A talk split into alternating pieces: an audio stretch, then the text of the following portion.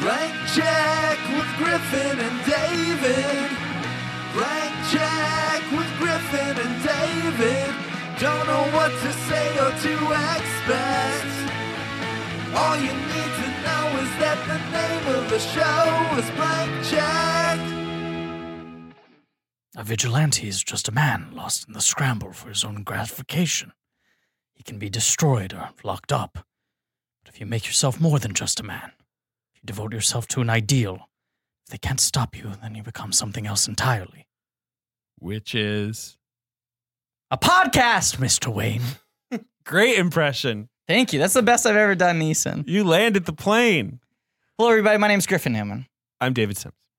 We are hashtag the two friends. Taking a little, taking a little yawn there, a little stretch. No, I Little was stretch-a-rooney. preparing myself to land the plane. Oh, Uh, we're hashtag the two friends. That's our competitive advantage. We're two friends who host a podcast. There's no other podcast like that. it's never happened before. and will never happen again. No, of course not.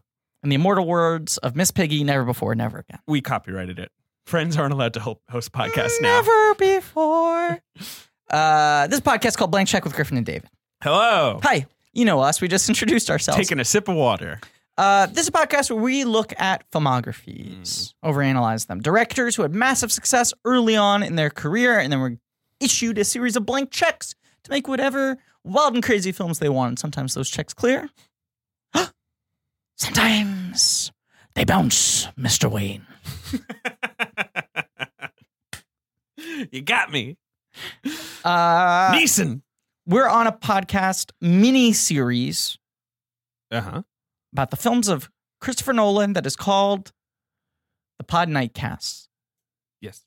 And today we finally got to the point where we, as your humble hosts, Yes. get to introduce you to the Pod Knight himself, Batman. Batman. the well-known man of of ca- capes. Yes, his The- name is the cape- Batman. the cape person. His name is Batman, and he's about to begin. You seen that Louis C.K. bit about the Batman? I'm just I No. just think about that. Which now. bit's that? It- It's like it's like where he's talking about there was a bat loose in like an upstate New York house, and he like called the police, and the person was like, "Oh, I can put you in touch with this." Person who's good with bats, and Louis C.K. is like halfway through realizes like this person's trying not to say Batman.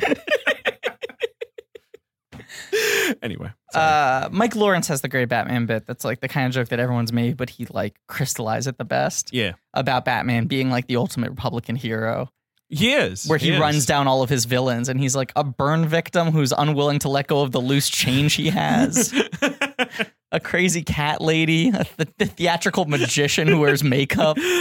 Oh, like it's just boy. every sort of like Republican nightmare.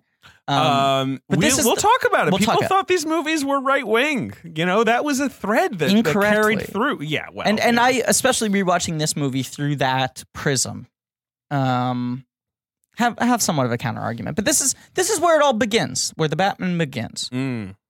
The year is two thousand and two. Christopher Nolan's hot off of insomnia. he's cold off of insomnia. It's chilly. It's chilly and That's he's a cold tired. movie. Brr.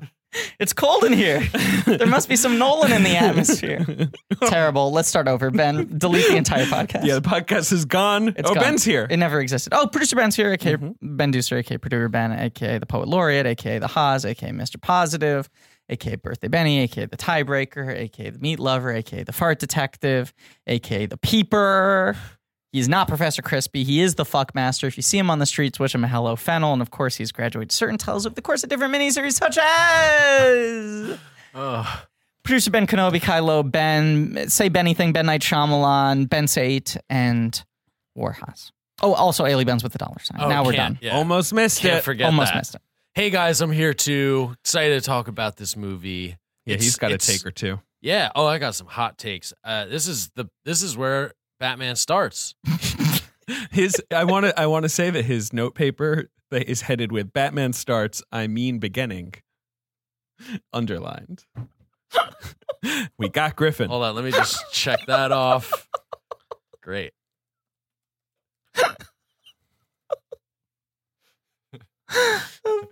okay, so Batman. Uh, so we're we're just. oh boy, come on! All right, all right. Throttle down, throttle down. Oh, it's Ben. okay. Okay, We're gonna be okay. Batman begins. It's two oh oh two. he goes in for a meeting at Warner Brothers. Uh huh. Batman? Batman. Batman himself, the Cape Crusader. Yeah. And uh I, I you know as uh M- Mr. Wally Fester, who I worked with on the tech premiering August 25th on Prime Video, told me um because this was a little different than how I had heard the story told in the press. They were really happy with Insomnia. They were like this is clearly kind of a major filmmaker we're dealing with here. And they had a meeting with him where they said like here are some of the hot things we have. Are you interested in any of these? Mm-hmm. and they weren't even really pushing Batman on him. They weren't thinking him for Batman, and he kind of started stewing. He started going like, "Wait a second, what about what about that Batman guy?" Of course, the Batman film franchise had gotten off to a humongous start with Tim Burton's film in '89. Then uh, parents and general audiences flip out in a negative way at Batman Returns, which is a secret masterpiece. Uh, not even so secret anymore, right? But uh, Right. Um, but it was a controversial movie. It made significantly less than the first one. They axe him out. They bring in Joel Schumacher. They go make it more like a comic book. Sure, but I think he also had the pitch of like, hey, like Batman is a kitsch hero, like Fun. Adam West, Right, Like, let's right? Like, kinda why don't bridge we the tap gap. into that? Right, and he combines that with his experience as a man who used to uh, be a window dresser for department Hey, stores. I love Joel Schumacher. Look, I'm not saying that in a negative way, but that is very much the aesthetic of that movie. That Mhm. the aesthetic of that movie is Barney's department store window. for sure. I, look, have you read the oral history in the Hollywood Reporter about Batman Yes. Forever? It's awesome. Uh, and uh, the production designer talking about his vision of Gotham City is awesome. And the most interesting thing about it is Joel Schumacher saying that when the movie came out and like everyone called him being like, it's a hit. He was like, you're kidding me. Like they were like, we're going to make another one. Like, and he was like, no one wanted to make another one. Like no one was prepared for it to be a hit. It had the Batman biggest Forever. opening weekend of all time. It was now. It At that was point. actually because in my head, Batman Forever was a bigger hit, uh, the biggest Batman yet, but it wasn't. It just was a bigger hit than Batman Returns. It wasn't as Correct. big a phenomenon, And as it Batman. opened huge. Batman, the Burton movie, was like a, a phenomenon beyond any other. Right. I mean, it was it was the uh, original modern blockbuster. People talk about Star Wars and Jaws, but Batman set the template that I think we're still going off of today. Yeah. Um, in terms of just general saturation. Yeah. Yeah, definitely, and like uh, an aggressive advertising campaign that is focused on iconography, Right. not like a trailer where it's like he comes at night, the Yeah. Batman. Like you know, like it's just like There, there will never Less is be more. a better advertising campaign than the original Batman because it was like the one film where they had a piece of iconography that was so simple and so iconic and so well known. They could just make the poster the bat symbol with a date and you didn't have to say fucking anything else. They Well, it also said- they got Seal on board. That's Batman forever. Yeah, Seal's on uh, Oh. Batman Forever, but they got R. Kelly for Batman and Robin. And they got Prince obviously did an entire album, wrote an entire All right, album Look, about the one Batman. day we're gonna do my Batman series blank check. Uh, my you know, Don't make it sound like it's your series. I love Batman. no, I well, it was my pitch. yeah, my pitch. to you. Yeah. to you. Yeah, I know. Anyway, um, Batman and Robin flop. flop. They give him they give him a real blank check. They go, "We love what you did in the last one. Do more of that." And the I think- check bounces. I think they gave him, s- but I also think they there was a lot of pressure to uh to uh include a lot of toys. Toyetic He was the talks about term the that kind toys came out of that a movie. lot, Was they yeah. said we need more toyetic sequences? Can he, A there bat be, bomb. right? You know who they Can gave a he blank ice check? skate?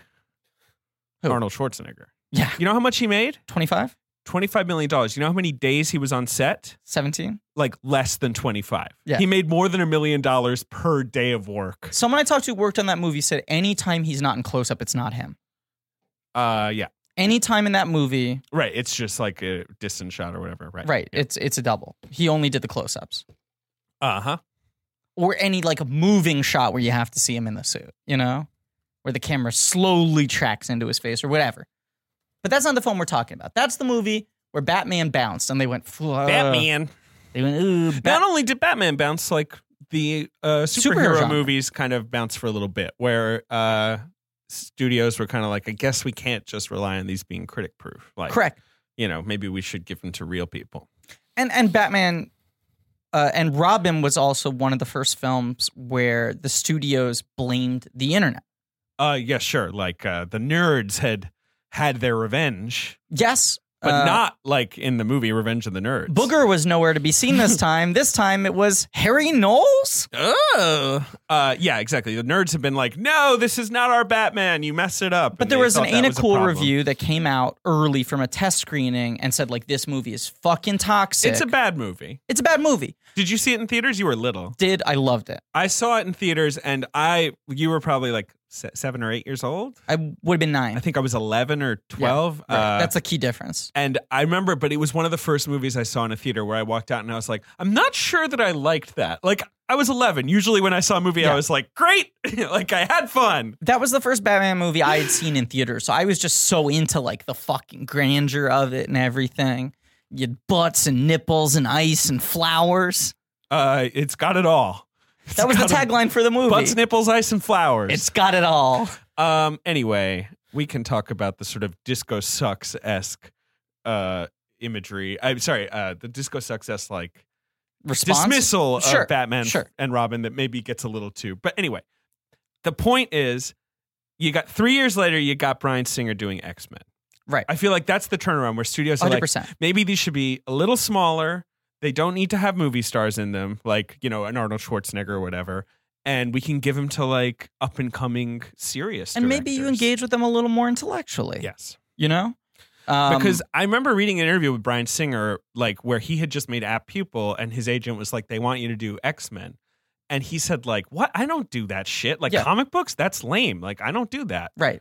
uh, because it was such a like poisonous idea t- that you know like for hacks that you would make Yeah. a superhero movie and then he got talked into it And it was uh, uh, Richard Donner and Lauren Schuler Donner Yeah. were producers. They had the And X Men property. obviously. a young man named Kevin Feige I was going to say Kevin Yeah. Feige was the Donner's. Uh, he was like their junior assistant e- executive, producer. and Yeah. that was when he was on set. Had never read a comic book before in his Right. life. Did He the was like, research I'm into this and then dug in.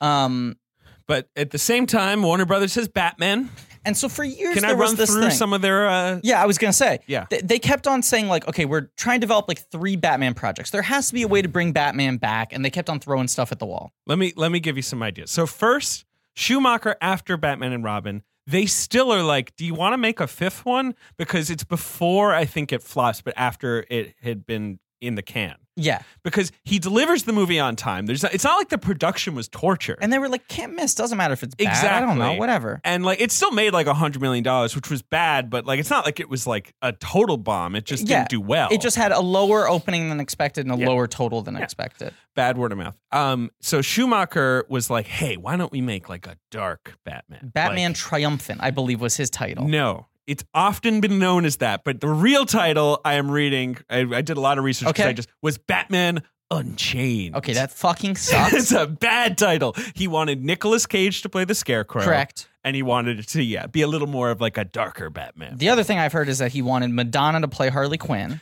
yes. who at the time was going to be rewritten to be the Joker's daughter. Yes. And there would be like flashbacks to the Joker, and they wanted to get Nicholson back, which seems like a stretch. They were going to pay Nicholson like two million dollars to, like, be do in one scene. hallucination Right, yeah. sequences for when the Scarecrow shoots his gas out. But, uh, but, he you said know, he wanted to be more of a Frank Miller. They were going to get Clooney back as Batman, Chris O'Donnell as Robin, uh, Alicia Silverstone as Batgirl. Because you remember, Batman and Robin begins uh, ends with them all running out in front of the bat signal, like it's like finally the three heroes. I believe the tagline for that movie is "Family Forever." uh, I think that's one. Yeah, yeah, like right, yeah. It's like you know, justice for now. Yes, exactly. Yeah, it was for- like it was the da-da-da-da. end of a long series right. of taglines. Family forever. Yeah, Um, that so then they're like, uh, Batman and Robin does bad. They're like, forget it, forget it. And so Schumacher's like, what if we do Batman Year One, the Frank Miller Yeah. comic? Like we reboot it. And they were like, maybe, but not, Not you. so the Joel Schumacher's gone. and I don't think it ever went far, but there was briefly internally the notion of what if we did Dark Knight Returns with Clint Eastwood.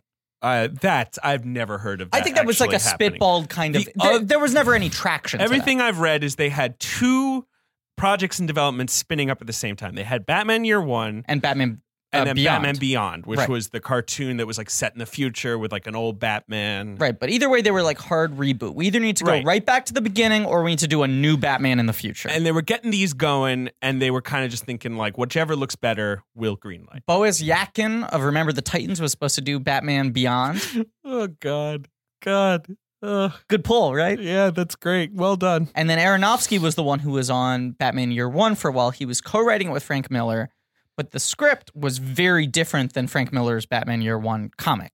Yeah. He was totally re like conceptualizing the material and, And made- they had Bale, Christian Bale, in mind as a possible Batman, Which is really funny. It was, um, I mean, makes some sense. I mean, he was an obvious choice, in, Right. Like a lot of ways, he was the right age. He was a respected actor. He was weird, you but know. like Bruce Wayne wasn't a billionaire. Alfred was like an auto Right. mechanic. yeah, they lived in a garage. Oh, God. The It Batman was sounds like an bad. Oldsmobile. The Batmobile was an Oldsmobile. Two other things I want to mention. Yeah. uh, apart from this project, also uh, Lee Shapiro, who is a, a Hollywood screenwriter, pitched them a movie called Batman. Dark Knight, with where the K is is capitalized, you know, so it's like Dar K Knight, you know, like it's like one word. Griffin's just like closing his eyes in frustration. Uh-huh. Um, he pitched this where it was like Batman's retired.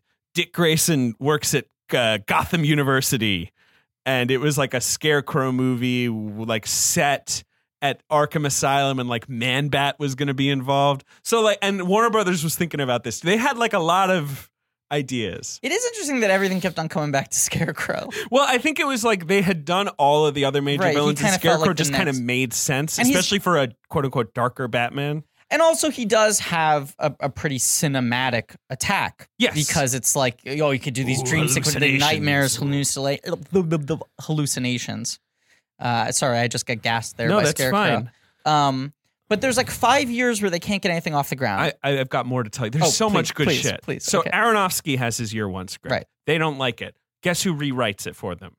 The Wachowskis. oh! They don't like that script either. Guess who rewrites it after that? Cameron Crowe. Joss Whedon. They don't like that either. So then they can year one. They're Yeah. like, fuck it. They start moving forward on Batman versus Superman. Remember that? Oh, right. Directed by Wolfgang Peterson, Which was of, gonna be called World's Das Boot Finest. And uh, yeah, and it was uh, Air Force and- One. What's his name? The Andrew Kevin Walker, the seven guy, was writing Yeah. the Oh, script, Jesus, and it was Jude Law and Colin Farrell were going to play Superman and Batman respectively in a movie in which the Joker murders Lois Lane, Oh, for fuck's sake.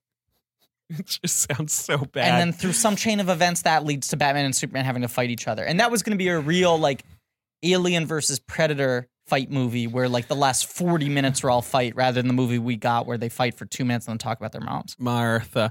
And then they talk about like maybe turning this into Superman Flyby, which was this other idea that anyway.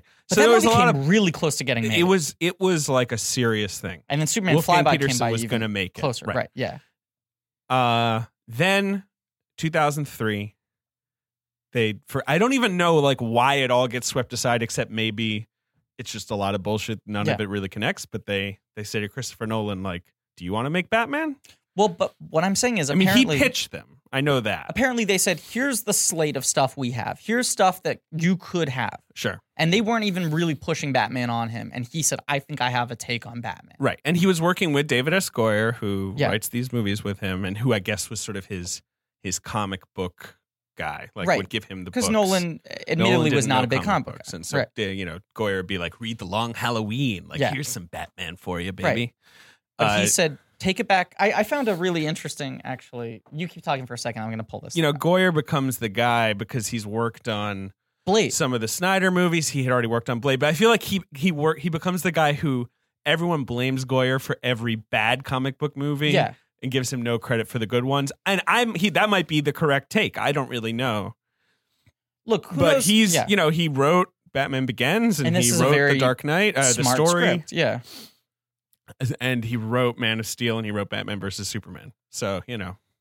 Where does uh, Catwoman fit into the picture here? Well, they had done her, you know, with Michelle Pfeiffer uh, in Batman Returns, Right. And I think Catwoman and the Joker, they were just scared because they felt like, ah, two iconic, you know, performances pretty recent.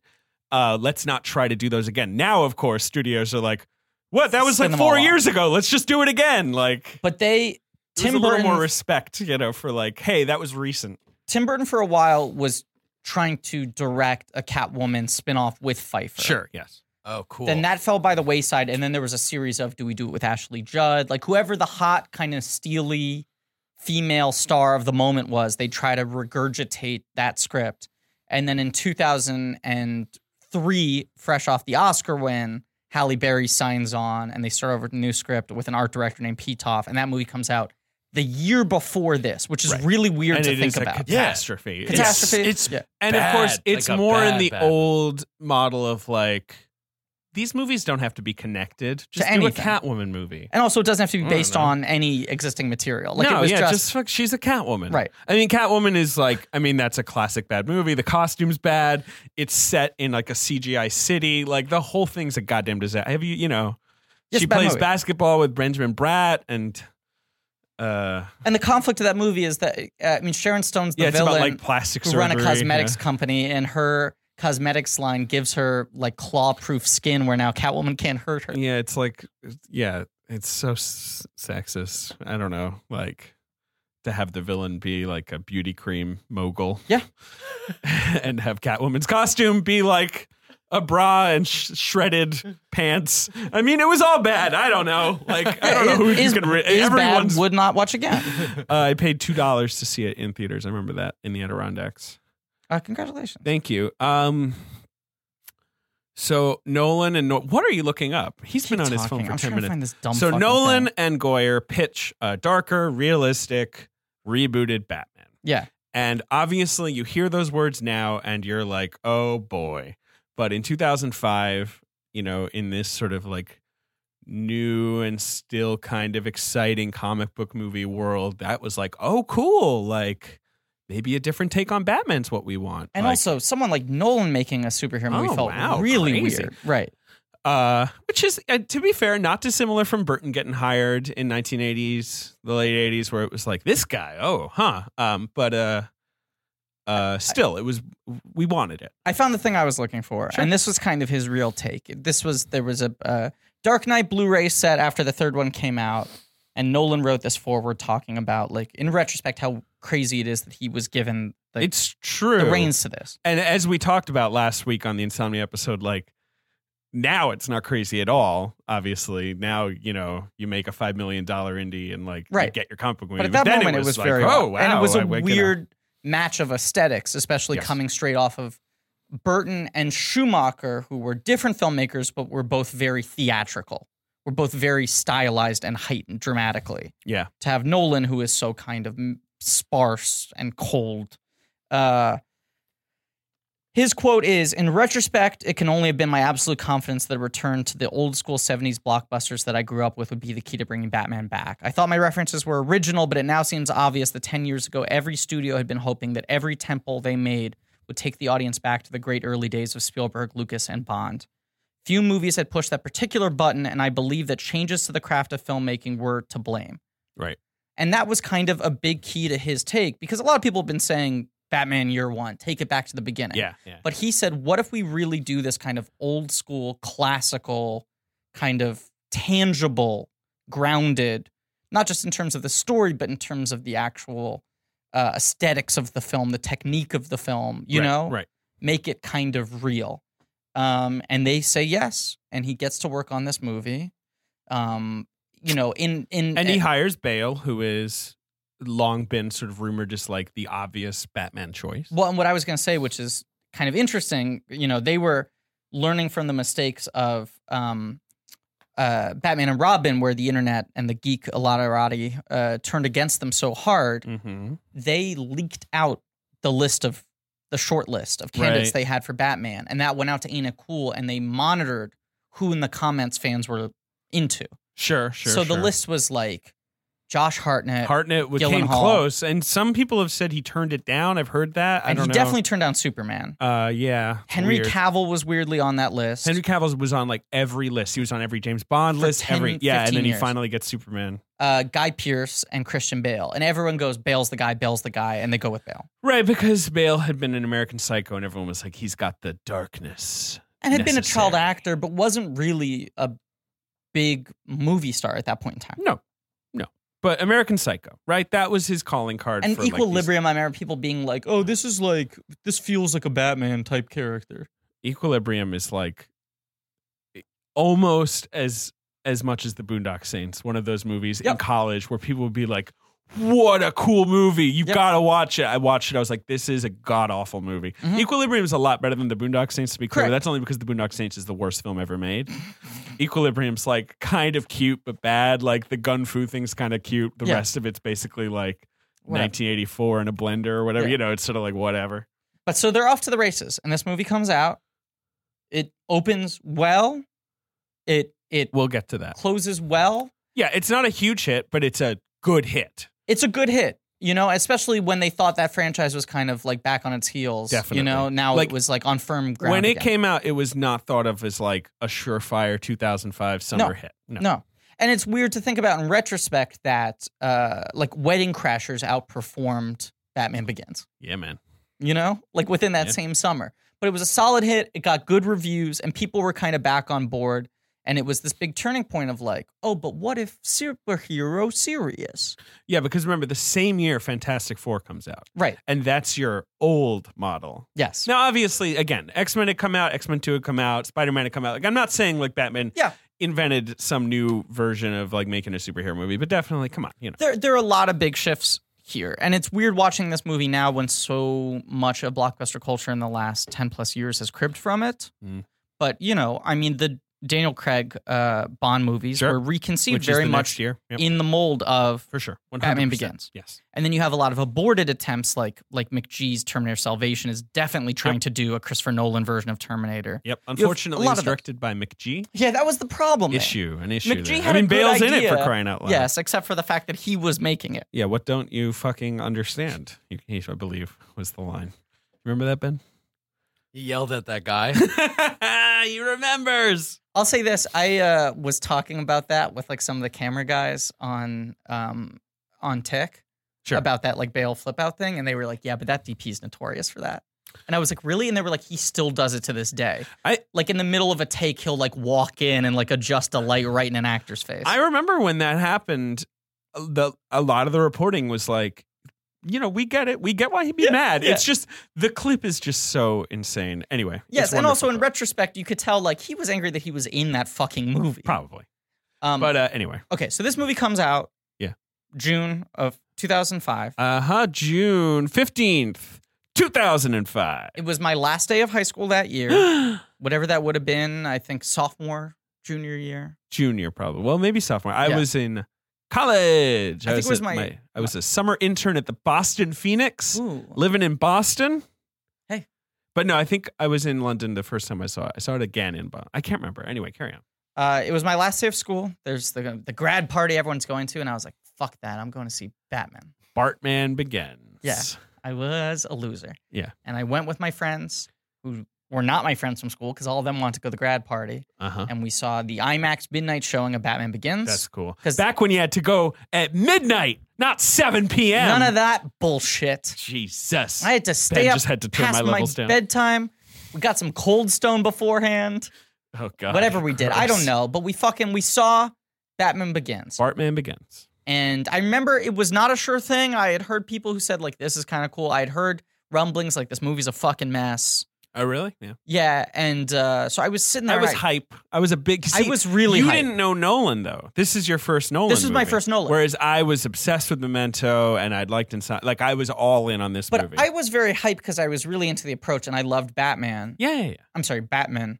But- Bartman. Bartman. Um, but uh, I was worried. I was cautiously optimistic. yeah, I wanted okay, this movie to work. fine. Jesus Christ, he was worried. He was optimistic. And I sit there opening night Uh huh. and just immediately I'm like, fucking yeah, I'm on board. This is the Batman When movie does I it always get wanted you? to see. When does it get you? Like almost immediately. Does it come in black? no, I feel like when he was in the prison, the Himalayas, fighting the guys, I was just like, yeah, this is like the approach to this character I want. And um, I I don't know if I've ever this has ever happened in front of you, but I have a problem with chronic nosebleeds. I don't think it's ever happened in front of me. Not as bad as it used to be, but Yeah. I will randomly get horrible nosebleeds at Uh-huh. certain times. I remember you got one back when we were doing uh, Talking? talking Yeah, TCGS. talking TCGS. Yeah. Um, about 45 minutes into this movie, my nose starts bleeding. That's bad. and I'm cupping my hands underneath my nose, Sure. trying to like pull the blood and collect it and stop it from getting on my shirt. And my friends turn to me and they go, like, is everything okay? And I was like, my nose is bleeding. And they were like, shouldn't you go to the bathroom and take care of it? And I was like, I'm not doing it until he fucking says I'm Batman. You had to wait another 20 minutes. I know. And I, I- counted exactly when it happened. The second he says I'm, Batman, I ran into the bathroom at the Mm. Lincoln Square IMAX theater, Mm. covered in blood, my hands like I had just committed Jesus, this is murder. visceral. Right. And I go to the sink and I'm trying to wash blood off my hands. And I'm the only one in the bathroom other than a guy dressed up like the Joker. And this It guy was midnight. It Yeah. was the midnight shoot. Yeah. and yeah, not yeah. Ledger Joker, but like No, fucking there like was no Caesar Ledger Joker Romero Joker, yet. And he looks at me and goes like, "Hey, uh, are you okay, man?" And I was like, "Yeah, it's just mm, nosebleeds." And then I ran back into the theater. Nerd. Yep. I'm Batman.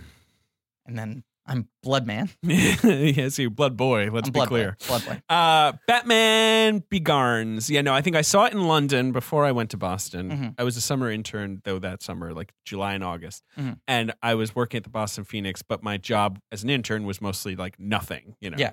I like had to like assemble daily clips or I don't know what I Doing a did. big load of nothing. So I would every almost every day go across the street to the AMC Fenway, which was literally across the street, and see a movie for lunch. And I remember like on my like last week there, I came back and it was the first time my boss had been like wanting to talk to me and was like, "Hey, where is he?" like and I got away with this totally. Yeah. So I saw it like two more times there. I just would go see it. Yeah. It's so good. It's so good. Uh, but it was especially exciting then. We like the Batman movie. All right, guys, look. What can I tell you? It's a Well, fucking good movie. and I know especially- it's, you know, like hacky to think of it now, but I'll say this, great. like more so than any other movie I think we've ever covered on this show.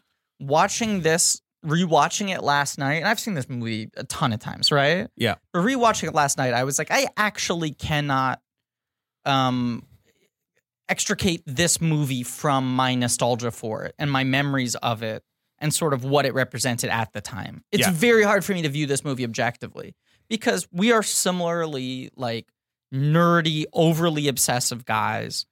We love pop psychology and all that Yeah, shit. yeah. And to see this character be taken with that kind of level of like thought and detail. swear to me. Yeah, it was just like, you know, uh, I just remember like pumping my fist. cop?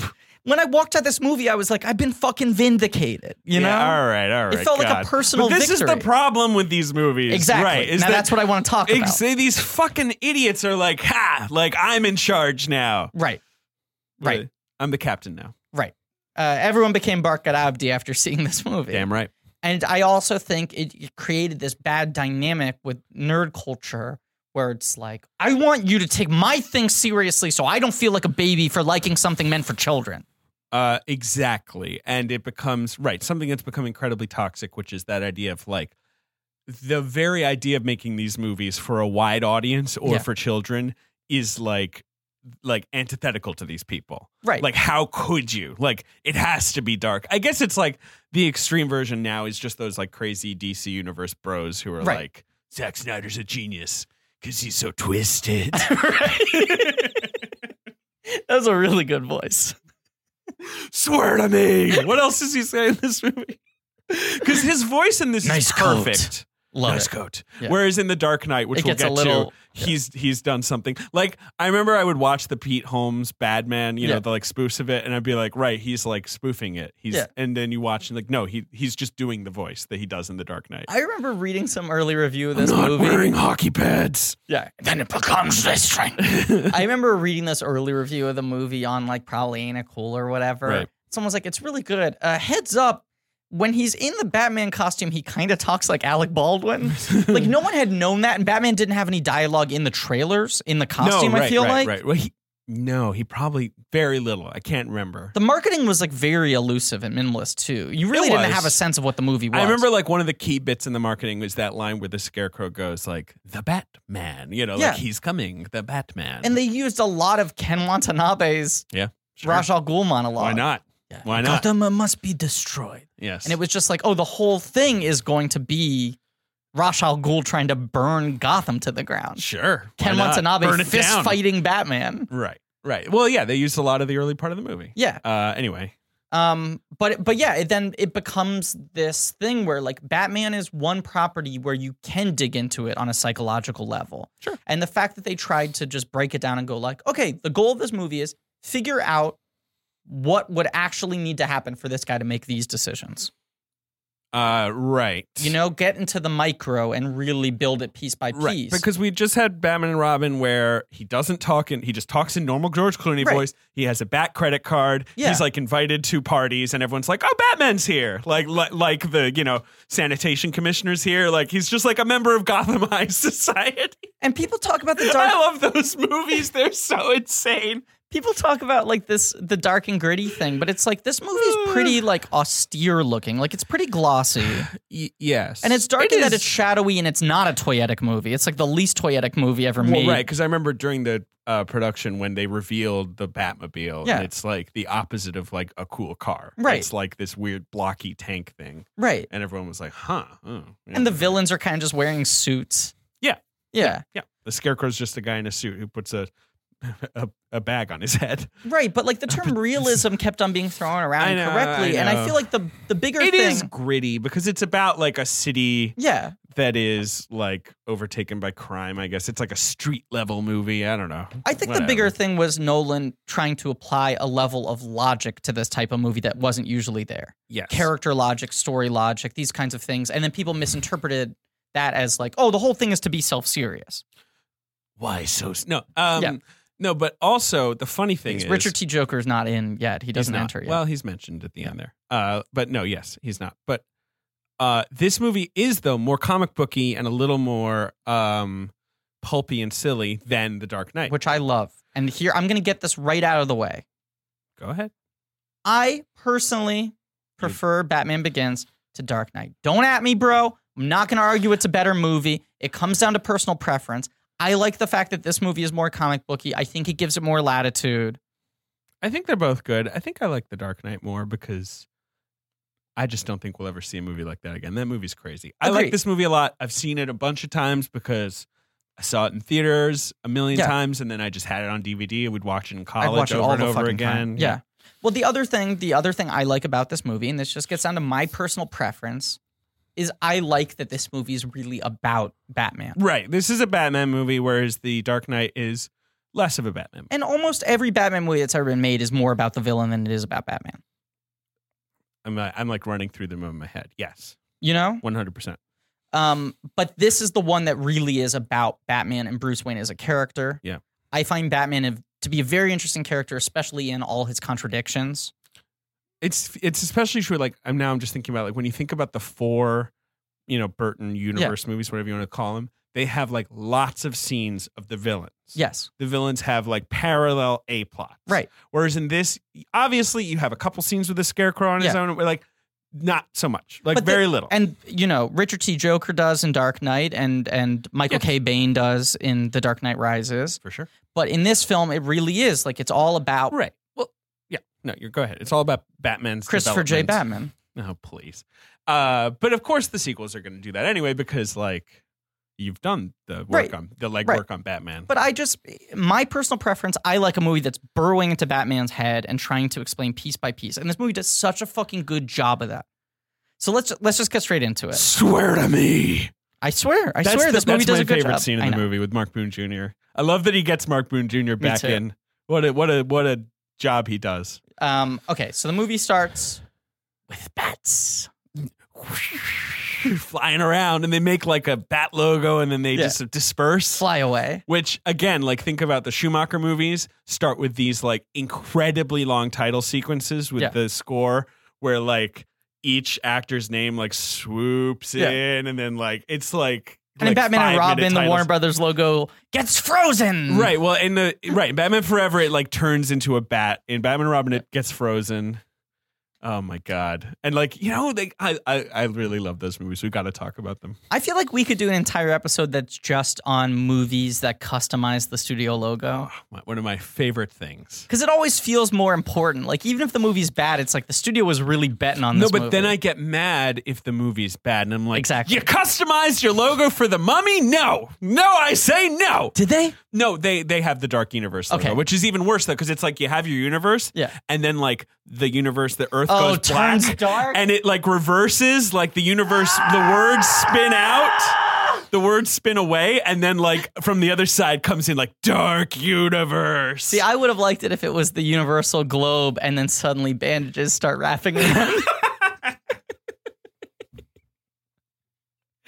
excellent. That's the kind of stuff I like. yeah. Yeah. You know when we'll know like there's been a real revolution is when someone messes with the Netflix logo. Yeah. You know, the doom Yeah. like the someone like does something weird to that. Maybe they'll do that with uh, Bright. They'll make it twisted. It'll start out Uh. like Netflix and then it'll come out like Flitnex. Because they twisted it. Uh swear to me. I will. Uh, fuck. Um, so, How dare you? so I, you told me to swear to fair you. Enough, fair enough, fair enough. Um, the film starts out with bats, and then we see young Bruce Wayne, Uh, yes, who plays young Bruce Wayne? Uh, played a boy who is by- clearly British. Uh, you- well, this film was mostly shot in Yes. Um, London. In, in London, And London town. you sound like you're from London. Gus Lewis is young Bruce Wayne. He is British, right? uh, he is an English actor. he does a good American accent, but you can tell he's putting a little too much. Uh, his foot's a little too heavy on the gas with certain American words. apart from this, he's in the movie Asylum. You know, but that's it. Okay. Um, but um, uh, it was this movie was mostly shot in London. They Mm-hmm. built the Batcave in Shepperton Studios. They built a lot of the set, and obviously, then the city stuff is Chicago. As well. Chicago. Chicago, big Chicago. No, Little Chicago. Fuck, Big you're right. Chicago is Academy Award nominee Michael I know, Shannon. sorry, sorry, sorry. I screwed it up Um, he's running away. He's playing a game. with his uh, the the local the help's daughter, Rachel Dawes. Rachel Dawes. The gardener's daughter. Uh, yeah. Uh, they're hanging out in the greenhouse. They're chasing each other, and then he walks over an unstable patch of wooden boards and falls into a cavern and is attacked by bats. which is a scene that Burton had done. Yeah. It's a scene that Schumacher does in Batman Forever, and it's a scene that Zack Snyder does in Batman versus Superman, where he's like lifted up by the bats. Yep. Remember that? yes, I do. Now the Uh-huh. complaint, of course, is do we need to see this again? And I think No, this it's is great. this is the movie where you need to see it again 'Cause because it's this movie scary. and it's also this movie's all about the building blocks. It's all about giving you every little piece. So by the time he wears that suit, you get it all.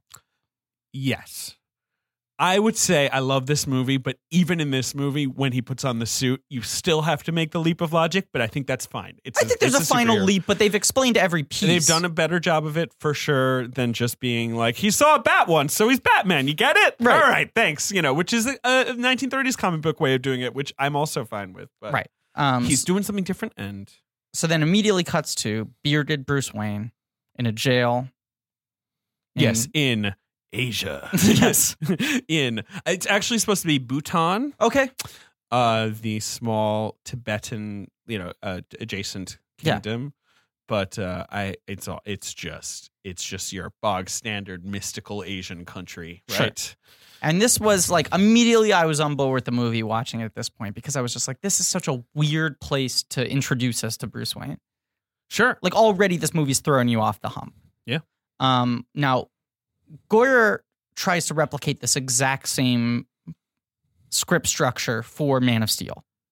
uh Man of Steel. Oh, sure, right, right. Where you're cutting back and forth for the between first hour. childhood origin, childhood origin. Yeah, yeah, yeah. Right. Yeah. But the problem with Man of Steel is by picking those two poles, you're missing all the interesting stuff, which is when Clark Kent kind of comes into his power. Let's not talk about Man of Not Steel, going to. but I agree with But I'm going to say what's brilliant about this movie is the childhood stuff gives you the emotional background. Yeah.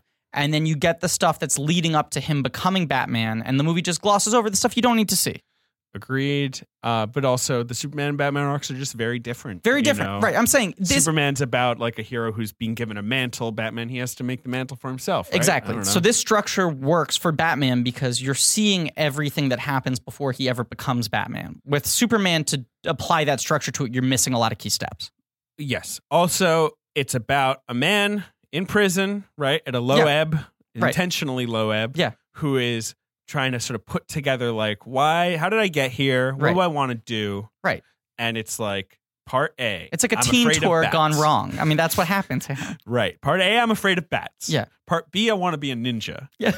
part C, my parents Oh died. my god, I love this movie. This movie's so goofy. It is. It's, It's the great. best combination of like really like self-serious yeah, yeah, yeah. logic and just goofiness. I agree. So he's in prison. He's fighting with prisoners. He's just, you know, he just Taking him apart. he because of course l- in the movie this lean the movie leans on this heavily. Like Batman fights criminals, right? Right.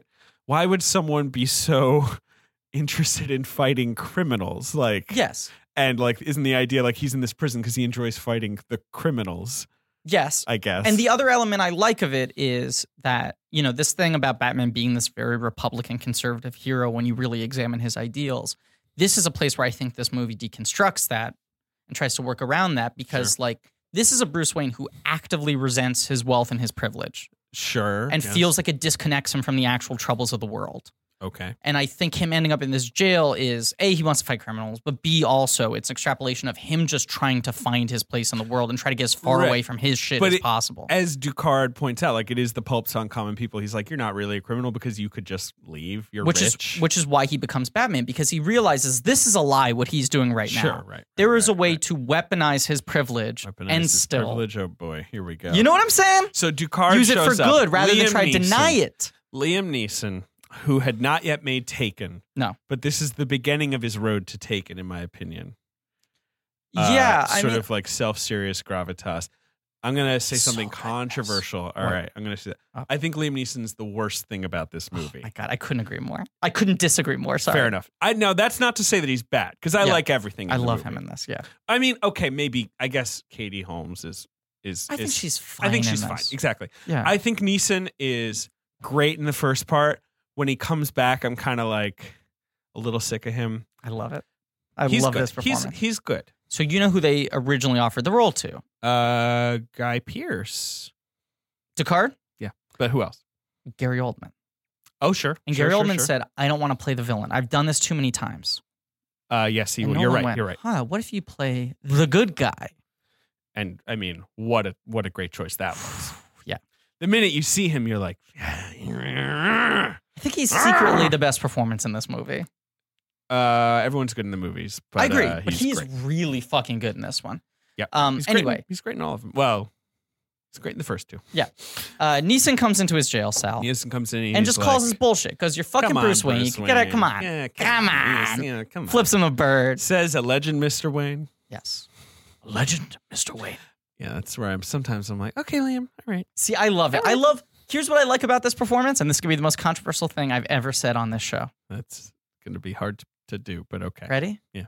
I like that he's putting too much paprika on the sandwich. Oh, that is controversial. I think Neeson knows exactly what he's doing. That he I- is in this I movie the think you're bridge right. between the self serious ambitions of the movie and the pulpier origins of the material. Uh, that's fine. I, I'm into that.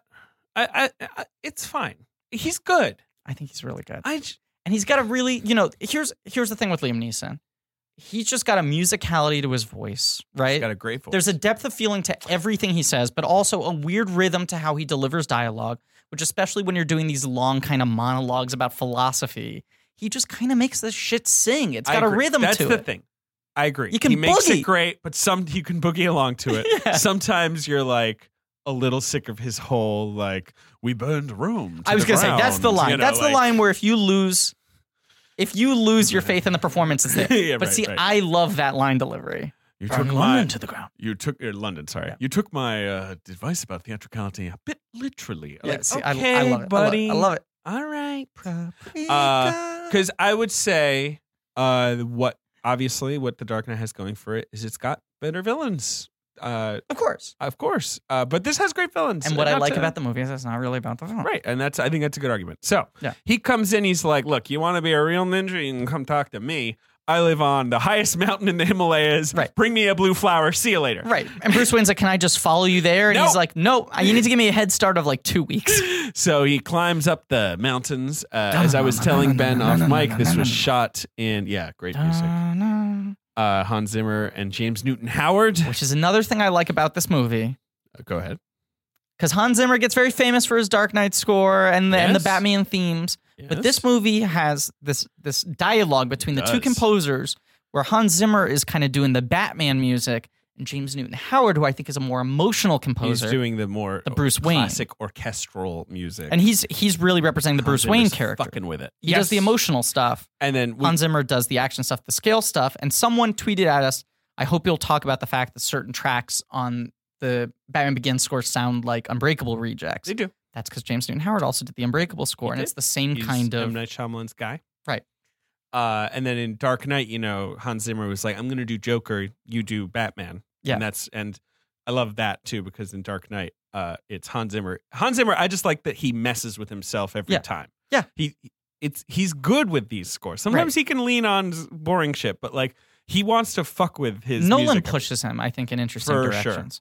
Um, okay, so now trek, trek, trek, and you're getting these gorgeous fucking landscape shots, and this is where that that sort of Christopher Nolan. Let's go back to the '70s blockbuster aesthetic. It's like this movie has like a fucking veracity to it. Like even if it's about goofy Batman, it's like you're seeing these fucking landscapes and these huge, these vistas, and know, it's just gorgeous details. I mean, he he's very wise to you know do a lot of location shooting. Yeah.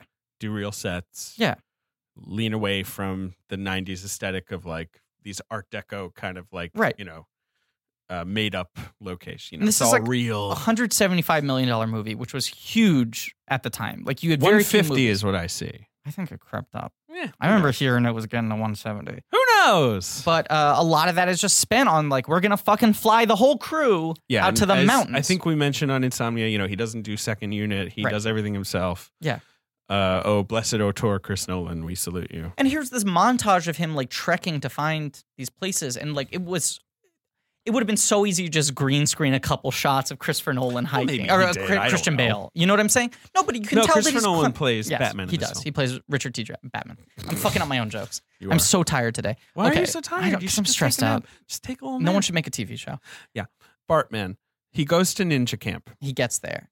And here is Academy Award nominee Ken Watanabe, who's been set up as the chief villain of this new Batman. He movie, was announced to be playing R- R- Ra's al Ghul. which is Ra's already a al weird Ghul. choice to make. Like, you know, you're rebooting Batman. You're not going with any of the classics. You're going with Scarecrow, and Ra's al Ghul is the primary antagonist. But I really do think that was partly the studio being like, you can't do Joker, Yeah. you can't do Catwoman because they've been done too recently. Yeah.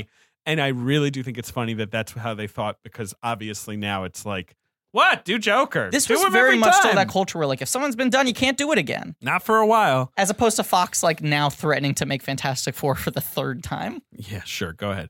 Uh, yeah, it is. Ra- Ra's al Ghul is usually like Egyptian. He's Middle Eastern. Yeah, it's always Mm-hmm. Uh, kind of vague. Well, when he was come, you know, he, he was basically like a Fu Manchu villain back when he was created, Correct. and he's been sort of obviously like many a comic book villain, uh, you know, sort of Retcon toned to be- down. yes. slightly woker. um, but uh, he's like a a mastermind, a criminal mastermind who's the head of the League of Shadows, but also he's like a practitioner of the dark arts. Right. His big thing is he's got these Lazarus pits where he can constantly bring himself back to life. So he's Sure. immortal. And I remember everyone being He's like, the closest to like Lex Luthor that Batman has in his rogues gallery because he's definitely often like behind the scenes, pulling Yes. the strings. right. Well, and then the other big element, which we'll get to a It's couple his episodes daughter. from now, his Yeah. daughter Talia, who Batman's, you know, One of his he wants squeezes. to give her the D.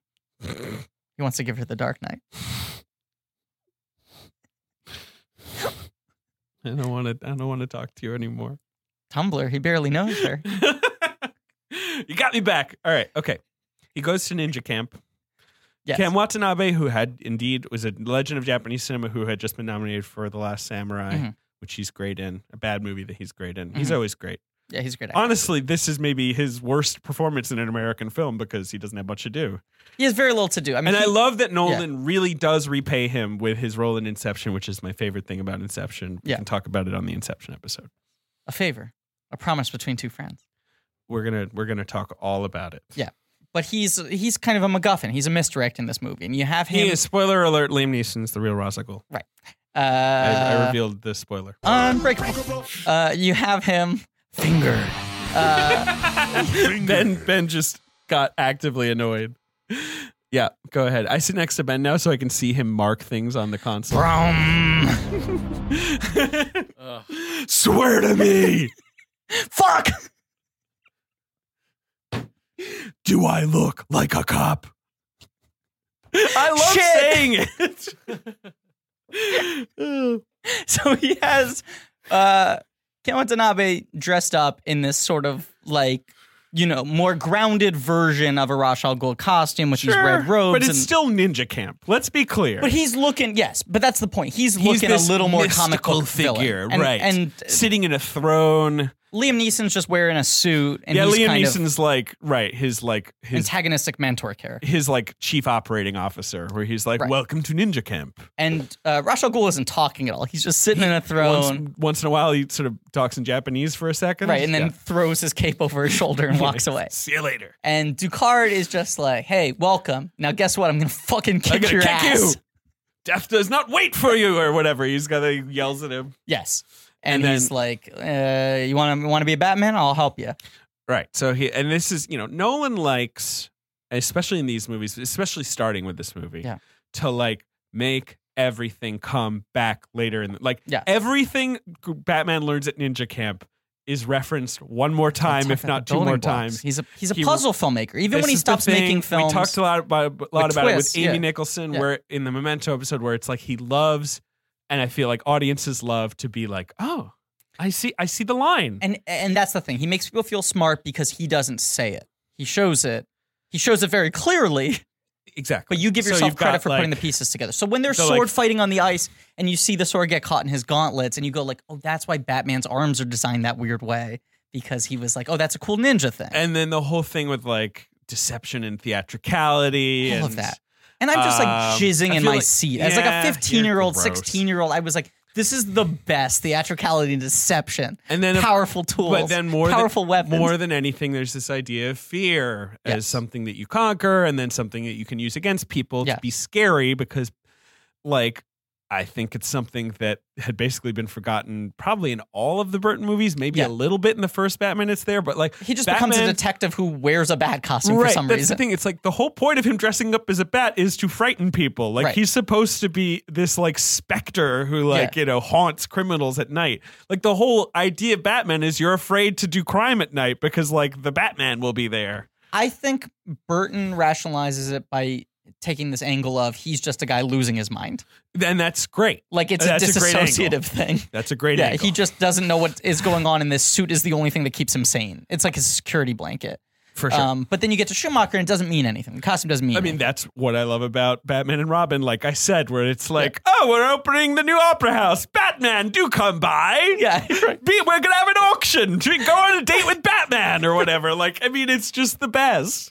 like- I really would love it if there was a scene where Batman's just like talking to like you know the planning commissioner about like something boring.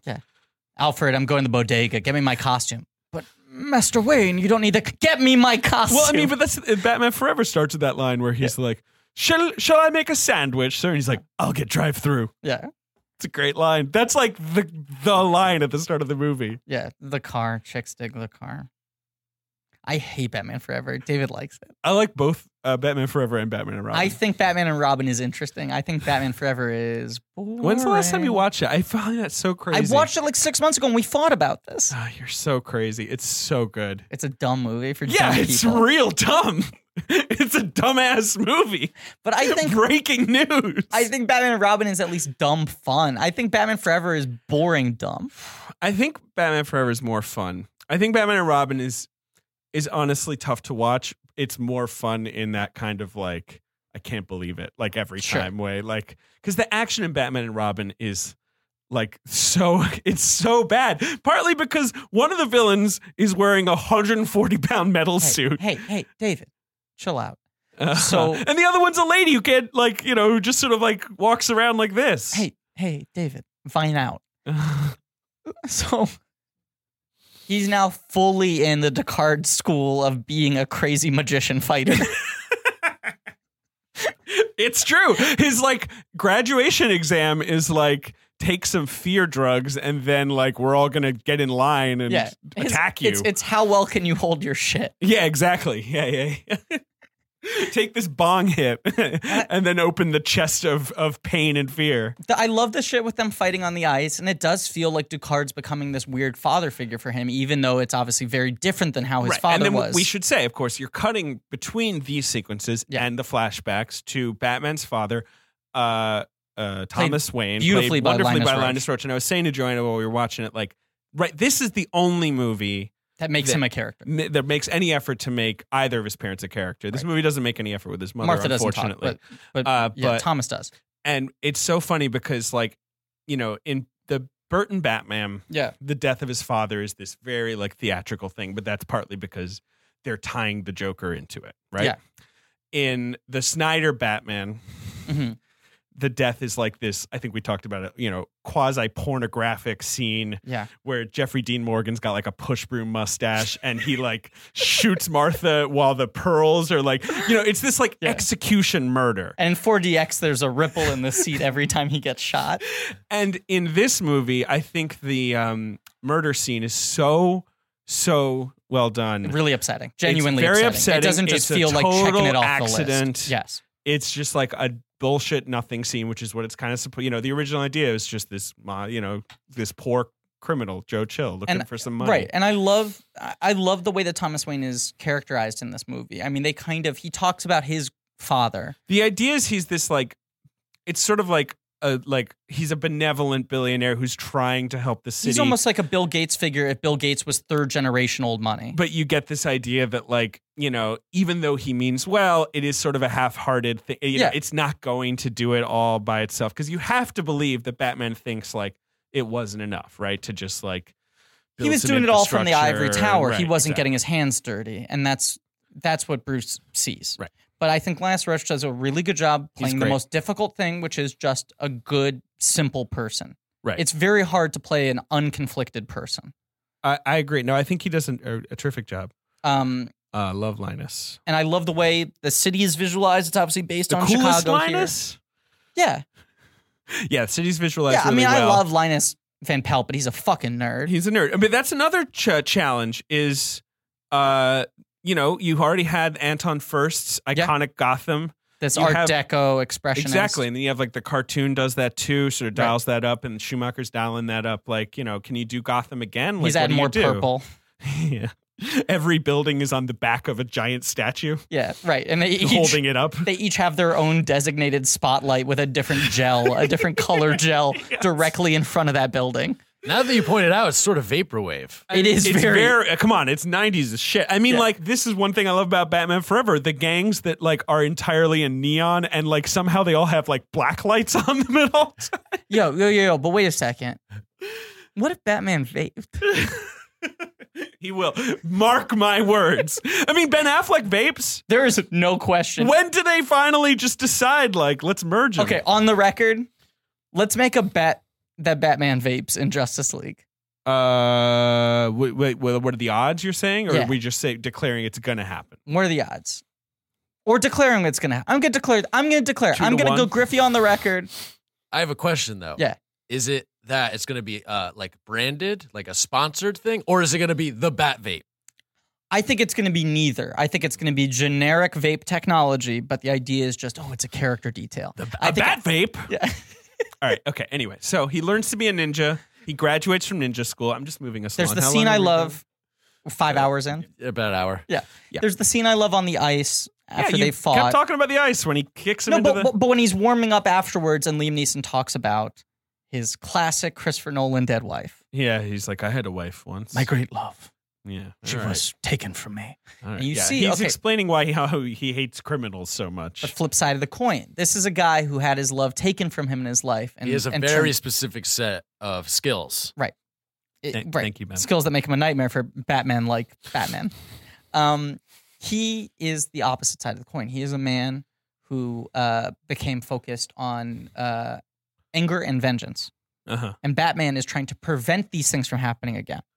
I agree. Descartes is trying to make them happen again. Right, because of course the final test in his graduation is Here we go. Here's a thief who Yeah. murdered someone, some you know local schmo. Yeah. You got to chop his head off. Here's a sword. He's like, you should, you should be under, you should uh, experience a trial, a fair trial. And he goes, Right, From Bat- what? Corrupt judges? Yeah. Lawyers? Yeah, he's like, we burned London to the ground. Burn London to the ground. I am a thousand years old. Uh, and uh, yeah, Liam Neeson's just like, yeah, you know, right. Bureaucracy. This is all shit. Right. Like, our, we are the ultimate judges. We know better. So time for you to kill this guy. they Batman get in a big fight. sets it all Batman on burns fire. His, his ninja hut down. He burns London to the ground. He does. And uh, he leaves uh, Rachel Ghoul for dead. He does. Oh, he also f- briefly fights Ken Watanabe. Very- They have like Very a briefly. thirty-second sword fight, Which they used all 30 of those seconds in the trailer Yes, to make they it did. seem like this movie is him fighting Ken and then Ken Watanabe. Watanabe is killed by a falling beam. Yes. Oh Perfectly placed. no! Watch out for the beam, get- immortal crime legend. You get the one close up of the blood coming out of the side of his mouth, so Yeah. you know he's dead. The movie never has to think about him ever again. right. And uh, yeah, and then Look he, out, a beam! he saves uh, Ducard from falling over the side Swear of the to cliff. beam. Fuck you, Beam! he saves Ducard from falling off a cliff, Yeah. leaves him Uh, passed out. Yeah, he does him a real solid, burns his house down, kills all his friends, leaves him on this side of a mountain. Thanks, Bruce. Real cool. Then he calls up Alfred, his Right. butler, who And we've let's already just- met. Let's just say the other stuff we've seen up until this point is, you know, So many nice He, he goes scenes. back home from college. no, but we also seen the scene right after his parents are dead when Alfred hugs him. So did I, Mr. Wayne. Uh, so did I. he's done this great. So Alfred been played by Michael Goff in Yeah. the first four movies, where he is a stereotypical English butler guy. I, I love Michael Goff. Right, but he was playing very much the archetypal butler character. Uh, yes. And then this movie, Christopher Nolan said, "What if we hire the greatest screen actor of all time?" Well, I mean, and uh, right, this was part of Batman Begins marketing for sure. Is like Nolan, uh, you know, and like the billing is like all the actors above the title, not like Christian Bale, Batman Begins. And then Right. the, you know, The he's bi- the credit he's block is, assembled like, a big Eight group. actors. right? Because And- he got Kane, Neeson, Katie Holmes, Gary Oldman, uh, Morgan. You got Freeman. Morgan Freeman being the Yeah, fucking Morgan Freeman in the weapons eighth guy. lead. Right, yeah, It's like exactly. that's when I was like, the bench on this movie is so fucking. He deep. gets the and. Yeah. Freeman. He gets his and. Well, I want to play the credit game with you. After Okay, sure. this. Yeah. Um, but uh, the billing game rather. Bill and Gang. Um, but but there's the moment when you are first introduced to Alfred, and they do a loving close up. The camera pushes in as right. Alfred. by the Wayans way, walk right past now, and he's it like a- lands a, on Cockney, Alfred. a Cockney, uh, Right. lovely. and now it's Michael Caine, and the score swells, and the Mm-hmm. movie's just going like, we know we got a real, Never. we got a powerhouse here. We got Michael Bruce. Caine playing Awesome. Alfred. This movie's going the next fucking level. I mean, we've all seen the trip, right? You know, Yeah. come on, he's the best in these. But movies. Alfred, like, this is the first time that Alfred in a movie is like a real fucking character. Uh, yes. Although Batman and Robin has, he's the linchpin of Batman and Robin's plot. He's not sick. He's dying. He has uh McGregor's disease or whatever it's called. Yeah, Ewan McGregor infects him. he has sex with Ewan McGregor and he gets the deadly McGregor virus. I know. Um. So yeah, we've got that, and then we yeah we have grown up Bruce Comes back Not home grown from up, sorry, college. like right like college He's Bruce. snotty. Wayne Manor is all covered in his braids. his hair's all like down and flat. They do a really good job. They with do. that. They make him look like His a little clothes don't shithead. fit him really well. He meets up again with Katie Holmes. No, but who's yeah, now- he sees right. Alfred and he's like, Wayne Manor sucks. And Alfred's like, well, I'm, you know, watching out for it, you know. Yeah. He meets up with Katie Holmes, who's like, a, is she already an assistant DA or? No, I think she's still living there because she's supposed. To, I, I I think she's in college. Whatever, whatever. They're doesn't- both in college. But like that's She's still when in Gotham, They though. go to the, the, the, the Joe Chill. Is that happening then? Or correct, is that? correct. And and Yes. Bruce Wayne's plan is I'm going to shoot Joe Chill Right. at the, The, hearing. murder of his parents. So Bruce Wayne has this, right? He's this only very come back home simple- for the hearing. It's know, he's I know. up for uh, fucking uh, release. You, no, he's being released because he's testifying against Carmine Falcone, the head of the mob. Snitching. Uh, and so Bruce goes, and yes, his plan is I will shoot this man because that's Bruce's conception right now of Yeah. fighting crime is like, what if I kill the guy who shot my parents? Won't that make me feel better? Yeah. And uh, instead, the mob shoots Joe Chill, Before he even gets the chance, front of Bruce is his there with eyes. the I gun. he's know, ready I to do know. it. and then he tells Katie Holmes he was going to do it, and she gives him a slap in the face. And is this the point where she gives him a tour of the Narrows? Uh, yeah, Because I love the Narrows. the narrow. So it's like the conception of Chi- of Gotham is like Chicago, but with Crime Island in the middle of it. which is amazing. and it's like this old weird shanty town. Right. That's just all brown and poop colored and gross. Yeah. And uh, Prince Joffrey lives there. Yes. Baby Joff. And like the, the, the monorail goes through there, but I guess it's like It, it's it bad. express stops. It goes through very Yeah, quickly. right. It's looking over its shoulder a lot as it's steering through. And Katie Holmes is like, "This is real Gotham. I'm committing my life Right. to Katie fighting Holmes is for like, this I kind want of to shit." rebuild this through the law, you know, and she right. becomes This was an your 88. father's idea, and it's Rachel crumbled. Dawes, which I believe she did, was just an invented character for these movies, right? I believe so. yeah, there's not like a Rachel Dawes in the I comics. don't think so. They might have put one in later. He reveals the thing about the gun. She slaps him in She's the face. mad at him. She drops him off. She goes, Look, this is where all the fat cats hang out. And he goes into the bar and it's Falcone. It's the judge. It's these gross cops. It's everybody. Yes. And he so- tries to face Falcone, and Falcone's like, You're some rich kid, you're the son of Bruce Wayne. He'd have to go 100,000 miles to find someone who doesn't know your face.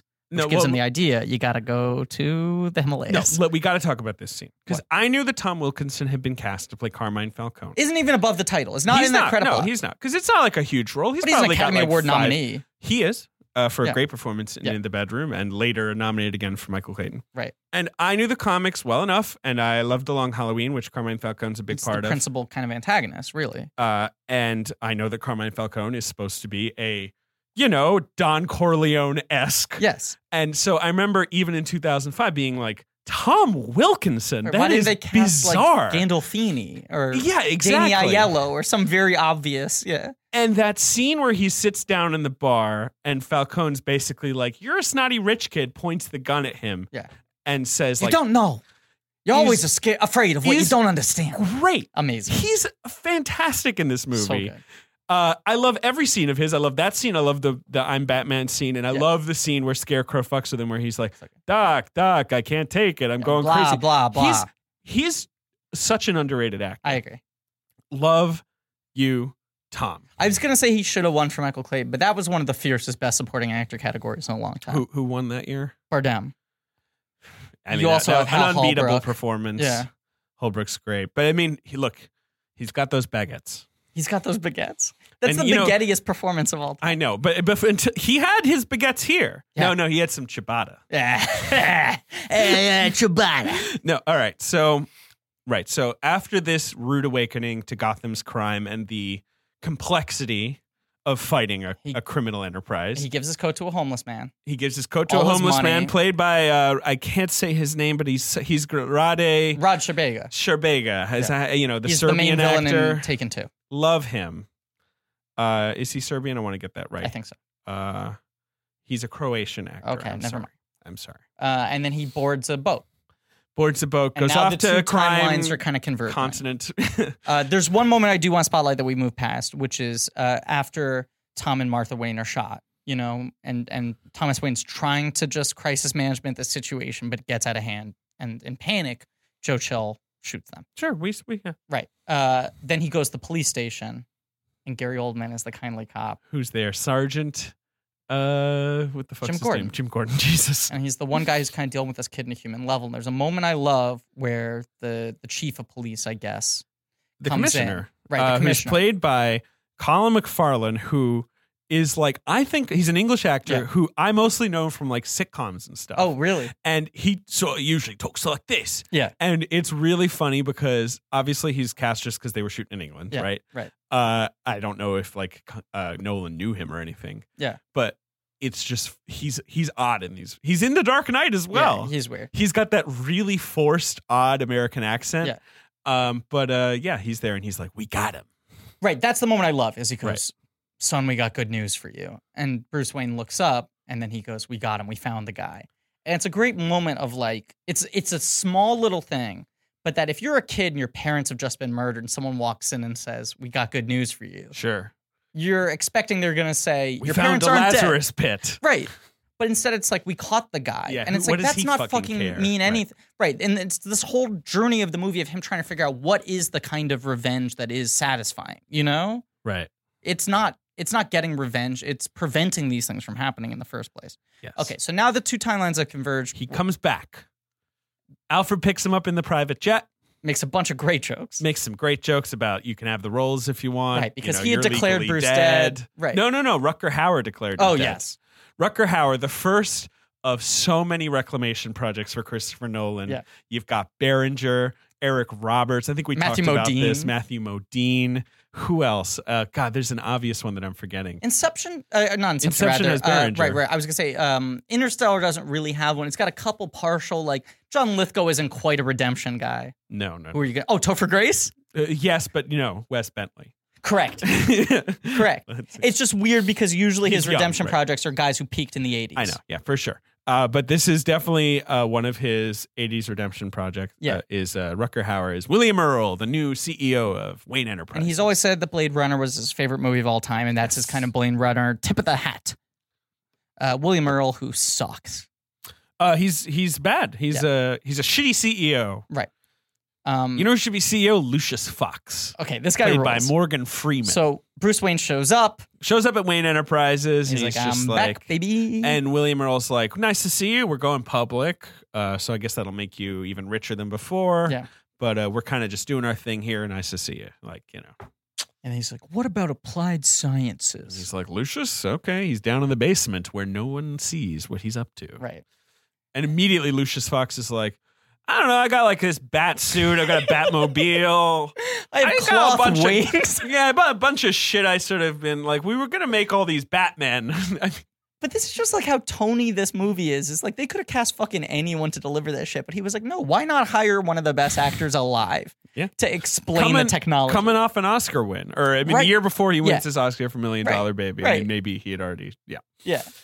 It's like you, you got Morgan Freeman batting cleanup in Yep. this movie. Yeah, he's great. Yeah. He's great, isn't he? He's great. He rules in this. He's movie. great. I mean, Lucius he- Fox is the best and fucking like guy. that's the thing. He has to deliver these lines where he's like, "Oh, what this old cloth? Well, you put an electric current through it, it turns into." And it's like, like if someone does that wrong, you're like, "The fuck, cl- electric cloth? What the Yeah. fuck are you talking about? That's Right. not a thing." this is a movie full of a, a cast full of actors who have such supreme control over tone. Sure. And know exactly where to pitch stuff. Yep, Wilkinson, Killian Murphy, Yeah. Oldman. Yeah, Right, because they're all going a little big, but still being sort of grounded, behavioral, with a little bit of tongue in cheek. Just a little bit of tongue in that cheek. David, for the listener at home, has put a little bit of tongue in his cheek. little saucy tongue. Um, okay, so now now everything's converged. We're in the present day, and Bruce Wayne, you know, has explained to Alfred on the plane, "I got to become something bigger. I got to become a symbol. I got to strike fear into the hearts of Yes. everything that's wrong in Garth Gartham." In Gartham. In Gartham. Bartman. Uh, so he becomes the Bartman. Yeah. no, so like with Lucius, he starts. Uh, and, oh, and then another thing he does is he goes into the caves yes, below Wayne Manor, he confronts his own fear. finds a bunch of bats See, this is and a waterfall. but this is my thing. oh, here guys. comes Ben. He's roaring in. Uh, in the like- Benmobile. Yeah. uh, okay. All right. So yeah, he's afraid of bats. Right. It's this representation of his fear that he wants to instill in his enemies. Right. And it's of the moment his parents died, right? right. You know, there's a lot yeah. of symbolism Sure. there, but I had this thought. eh, technically, afraid of the opera. Look, Ben's not wrong. That's the scariest thing to him. He's afraid of the opera. He was at a performance of Don Giovanni. A Yeah. guy had something that looked like bat ears. No, it's the the people are tumbling down in black. No, but also there's that great moment. yeah, right, right, Where Don the Ju- silhouette right, of the yes. guy, the horns on his head. But listen, you can't go. You can't call him opera man. That's not. what if you Well, got Adam Sandler already What if had he the was the copyright. Phantom of the Opera? Adam Sandler already had the copyright. You're right. Okay. I was just gonna say though, there's potential for maybe a villain called Opera Man. Okay. Would he be wet? Would it be Sandler? Would he be big? Yes. I mean, what was your Batman character? 'Cause he- Batman murdered. Oh, Batman murdered. oh. Remember during the uh, Star Wars days, you had like the the the, the Jedi that was like a a, a man bat. Yeah, Bat Pecky. Yeah. Bat Pecky, right? That was it. Yes, yes. yeah. Thank you. Yeah, yeah. He's a he's a Batman. Uh, yeah, I would love to see an opera man. Well, let's be clear. I mean, the opera killed Bruce Wayne's parents. it did. It's the damn opera. Yeah. Uh, because usually it's Zorro. Like Yes. that's the comic book thing. Was he was seeing Zorro at the theater? And then in fucking Batman versus Superman, it's Empire Strikes Back. Isn't no, it? no, Or it's Excalibur. It's, like Excalibur or Sorcerer. they Some said it in free the kid 80s. I think movie. it's Excalibur. um, the Borman picture, I think. Uh, yeah, it's. I believe it's Excalibur. Yeah, you're right. Uh, uh, but yeah, anyway, because it's the 80s now or whatever, you know. Times have changed. Mm. yeah, but now it becomes the opera. it's the opera. You know, it'd be great if he put on like a, you know, Harlequin mask and he, you know, he sort of like flounced around as opera man, but uh, Once again, they wanted to, but Sandler had the copyright. he had a candle, candelabra. Yeah. he forced he forced crime. he plays the music of the night. I was that's the joke I was trying He to make. comes in with like a, on a I- boat. I was gonna say on a he- gondola. he forces crime to listen to the music of the night. Wouldn't it be great if he like rode around on a gondola? Yeah, it That'd be would great. A back gondola. They d- do Or a both, chandelier. They do both live in caves and like catacombs. That's what I'm saying. Yeah. It's not it's it's a distant cousin. Gerard Butler could have played Batman. There's a world where Gerard Butler is up for Batman. hundred percent. um, Like if it happens at the right time. If it happens two years later, Whew, boy, I'm excited. There was 'cause- a rumor that Warner Brothers wanted Gerard for the Snyderverse too, which makes sense. Or that Snyder wanted Gerard Yeah, for the Warner it- Brothers. It verse. does make Yeah. sense. I think he's yeah, no, it does. Uh, but anyway, so he starts working on this Batman, And I like uh, all these character. pieces. Okay, well, how am I going to be able to listen to you? We need to design fucking antenna in the ears. Sure, Uh, the gauntlets. Uh, we'll buy ten thousand of this piece and then twenty thousand of this right, piece and, and put we'll- it together. Right, yeah. I like all this shoe leather. I do too. I and get then- really jazzed and then, watching this But part of then the you have movie. the most important moment where he's carving a bat batarang, Yeah, right? yeah. And Bruce, uh, as Alfred's like, "What, the fuck what is going bats, on here?" Yeah, monster?" yeah. And he's like, "Bats frighten me." Okay, so we're at like the fifty-minute mark, and you're like, that man's still really taking his time to get. Yeah, it. I mean, we, again, I kept checking the time while I was watching. It's like, still no Batman. and he puts the suit on, but oh, it's not finished yet. Doesn't have a symbol. Ski mask instead of the uh, the gauntlet mask. But The Oh, first right, night he goes because he, out, has his first thing where he's kind of crashing around the narrows and he's like kind of crappy. and at he's it. got this kind of harness on, and he you know tries to question people, talks to uh, Jim Gordon, establishes that bond. Yeah. But then he tries to jump off a building and hits a bunch of fire escapes. Yeah, I think yeah. So yeah, his idea is like, okay, if we uh, there's a corrupt judge. Yeah. If we can get the judge on our side We can actually force these and we can people- get a DA, Yeah. Rachel Dawes, right. We need one Then honest we can- cop, Jim Gordon. get jo- Jim Gordon the cop, and then we can prosecute um, uh, Carmine Yeah. Falcone, who is bringing in some sort of substance in his drug deals, Yes. which are being helped along by Dr. Henry Crane, Mhm. who- is it Henry? Right. Yeah. Jonathan Crane, sorry. Oh, okay. Jonathan Crane. Nope. Uh, played by Killian Murphy, Yeah. who's like a psychologist. Was also someone who came very close to playing Batman in this. Yes, he auditioned and Nolan said he was like maybe two or three. Nolan loves Killian Murphy. Yeah. He keeps putting him in his stuff, this and is of when he course, discovered him, and he's in all three of the Batman movies, which I've always appreciated. Yeah. Um, but uh, he's he's just a he's just a little weirder looking than Bale. yeah. And so Nolan's like, how about Scarecrow? My mom's whole theory on Killian Murphy is that um, he's too pretty to actually work as a leading man. He's quite pretty. He's got that like sort of gaunt prettiness with the high cheekbones. right, and he kind of only works if you make him creepy or haunted. Right. Because of that. So that's that. Yeah. So and now then all the there's pieces a are drug in deal place. going down. and now the costume is finished. He In the goes to Narrows or Lucius whatever. Fox. He says, "I need something to make me fly." Yeah, at first Lucius is like, "Sure, I'll make it." And then Lucius Because he is keeps like, on "Look, going, I'm going I know you're spelunking, doing I'm going something. space driving. right? And he goes, right, Just don't think I'm a fool, Mr. right, Wayne. right." Uh, and so he makes his bat costume. And now it's awesome. Sure, he looks great. It's a Yeah. nice costume, right? It's great. And I love that's still a little goofy and unwieldy. I love that he still can't totally move properly in it. Yeah, Because like Dark Knight, they make the segmented thing, they make it a lot more practical in terms of actually but I like that having an they- actor move. I like they- in this. They, but in the Dark Knight, they literally have him redesign it Yeah. on screen. Yeah. uh, right. I just like in this that it's a little unwieldy. but you know there was this whole obsessive thing in the fan base of like the costume can't have nipples like Right. there was like this like uh pushback to schumacher's idea of like Right. batman as like a greek statue Yes. you know with this sort of like ridiculous molded plastic Right. And then this his suit's very tactical Right. looking. And then he's modified it with bets. so cool i love it i'm a nerd who loves realism Twisted. So uh, yeah, at the hour mark, he goes to the docks. These cops are coming around. You know, it's set up like a horror movie sequence. I mean, it's, It's like great. something weird's going on. I'm sitting there pooling blood in my hands, and I'm waiting. And then suddenly, guys start disappearing. They're being pulled up Yep. into the sky. and then you have that that great shot where he, the guy's like where are you and he, he just backs into batman who's like hanging upside down and he's Yeah. like here Yeah. it's great love and that and he and the guy runs away screaming, and it's annoying because he was trying to initiate like a Tobey Maguire, Kirsten Dunst kiss. he was That's why Batman was upside down. here i am Hey, another thing that I feel like doesn't kiss get me. I feel like something that Kiss at doesn't me. get talked about enough is Batman's good with ropes. Very good with You know, ropes. He's like pr- like I don't know Top how to five rope tie hero. knots Yeah. and f- make ropes happen. Why else do you think Army Hammer was considered to play Batman? Okay, I'm just gonna let that drop. top rope heroes. Number one, Slipknot from Suicide Squad. Loves his ropes. Number two, Army Hammer. yes, the real hero of ropes. Do you know about this? If not, Google Army Hammer ropes and have a blast. Okay. You'll have a great time.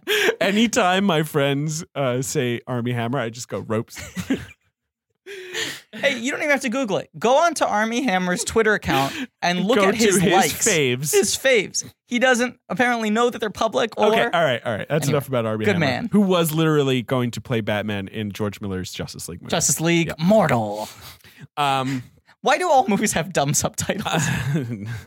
Justice League Mortal. Justice League Forbidden Kingdom. Justice League, Dead Men Tell No Tales. Salazar's Salazar's Revenge. Revenge. Hola, Batman. We're having fun here This on is Blank weirdly Check the punchiest episode we've done in a while. for Batman Begins. Yeah, this is sort of like a Lincoln esque Yeah. episode where we're we're quite punchy, but in a Yeah. good way. I hope so. I hope it's a good way. So, Batman has now begun, and he immediately tracks down Rachel Dawes at the subway. She's uh the above ground train system. She gets off because some guys are trailing her, and there's Batman standing. right, because um, Falcone's arranged a hit on her. Right. This is a scene I missed because I was cleaning up blood from my face originally. Uh-huh. But he kind of reaches out to her. He's he's building his base. He's going, look, there's a new kid in town. Yeah, he his gets- name is Bartman, and crime's gonna pay. You with me or against me? So and then you've got come on the narrow scene. He he Yeah. finally one hour and five minutes into the movie, Yeah. which is just about halfway in. Yeah. he uh, Wilkinson Falcone's like, "Who are you?" And he grabs him out of the sunroof and goes, "I'm Batman." Right. And then he turns, and Rod Shebega is still there, at the same spot he's been for ten years, and he goes, "Nice coat." Nice coat. Uh, and then the kitty home scene Thanks. happens. Right, that's flies after. away, Right, the because hero now we have team seen swells. him in suit. He's begun. Uh, he has begun. There's the shot. Nolan does the shot of him standing on top of the skyscraper. Iconic. The helicopter shot, very nice shot. Yeah. Uh, which I think he tops in the Dark Knight with a Correct. shot of him in the wreckage. That uh, that that great shot of him Yes. at post explosion where Yeah. he's standing in the wreckage is a Yeah. great shot. Um, but anyway, yeah, nice hero shots. Mhm. I think he must have dr- been drawing a little inspiration from the '90s animated movies and series, right? Like, I think so. there's there's just a little There's of that, vibe. There's, that iconography. And that it, back in the day, that was the hacky thing you would say about Batman was like, but the real one is Mask of the Phantasm. Yeah. Like, I'm a real Batman fan because I, I think that's the closest to real Yeah. Batman. that movie does rule. It's but a great movie. I just it just became so hacky to be Correct. like insert animated thing here is the closest to the comic agreed books. and also it's tough to talk about like it, it, it's it's kind of stupid to compare mask of phantasm because mask of phantasm is the one batman movie that doesn't have to worry with being a self-contained narrative in any sense Yeah. like it's a continuation of the animated series so it doesn't have to do any world building Yeah. it doesn't have to cross these things off the checklist you know it's just like here's a cinematic episode agreed. it's a great movie but it's like it doesn't work without the series Agreed. Yeah. Agreed. anyway So Batman's on the prowl. Yeah. So then there's like 15 minutes of Batman just like going to bars, hanging out, being like, hey, everybody, I'm Batman. Just want you to know. Yeah, he goes to some society event. He's on the prowl. Um Uh, but he comes home and now like Alfred starts working on the other angle. He's like, look, you got to build up a kind of public reputation. I mean, it's going to be That's right. weird. Bruce Wayne's back. You're in the news because people thought you were dead. Yeah. You're just going out and base jumping all the time. right, in and a you have all bat these like costume. mysterious injuries. and I love this. And he's like, you got to pretend you're a billionaire playboy. Yeah, he's like, you know, you're supposed to buy things you don't own, and you know, Stop Uh, pretending to have a little fun. right. Come on, you had a little fun with me, actually. what's what happened? Did someone punch him in the mouth? Was that the work of the Joker? please. Richard C. Joker. We use full names on this show. Oh boy! So now he goes out and he's got three models under each arm and he's pulling up in a cool car and he's at a hotel. And uh, the the woman from uh, from following is one of the women going like this Batman showing up fighting oh, criminals. that's right. I forgot That's about her, that. yeah. Right, he's definitely already introducing, which will become a little more of a thing, I guess, in The Dark Knight. That idea of like. Some people are like, well, I think vigilanteism is wrong. And Right. other people are like, but he's saving the city of Gotham. Right. And and Christian Bale goes. I mean, clearly the guy's uh, deranged. The guy's got issues. I'm yeah. Bruce Wayne. This is where I think Bale's performance becomes great because now he's playing like four different characters. I think he does a great job being Bruce Wayne, especially in this one as yeah, as like an aloof idiot playboy. I've always Uh, argued that he's the best Bruce Wayne we've ever had. I mean, I don't disagree with you, but I also think that's because none of the other movies put any Correct. effort into Bruce Wayne. Correct. Even the Burton Keaton ones, Yes. Burton's take is like this guy just wants to put on that suit and run Yeah, he around again. hates being Bruce you know, Wayne. Val Yeah. Kilmer is fine. Is you know he's just kind of Gives a asleep, shit. and then Clooney is m- really just playing it like Clooney. he's Clooney, like Yeah. he's like a movie star, Right.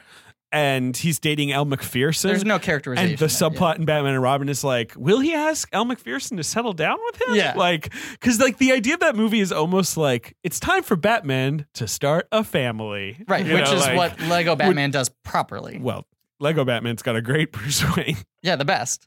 Oh, you're saying it beats Bale? No, no, I think I think Lego Batman has a better Batman. Would you say that Will Arnett is the third best Batman?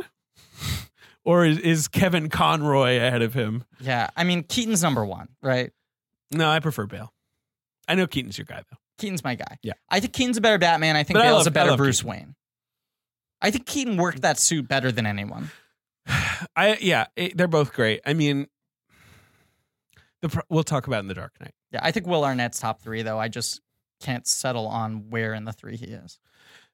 Anyway, Anyway, he's fighting crime, he's fighting crime. He's going out. He's working taking in the names. narrows. People are starting to talk about him. There's that great little moment. Ben was just punching the air. He mimed punching, little punches. Yeah, because, you know, the, the beef on Nolan is he's a bad action director, especially back then. People used to say that a lot. Hand to hand combat in this movie is sweaty. It's sweaty, but he mostly just doesn't do a lot of it. Exactly. Yeah. And he's good with uh, vehicles. He's good in action sequences when it's a large swath of space.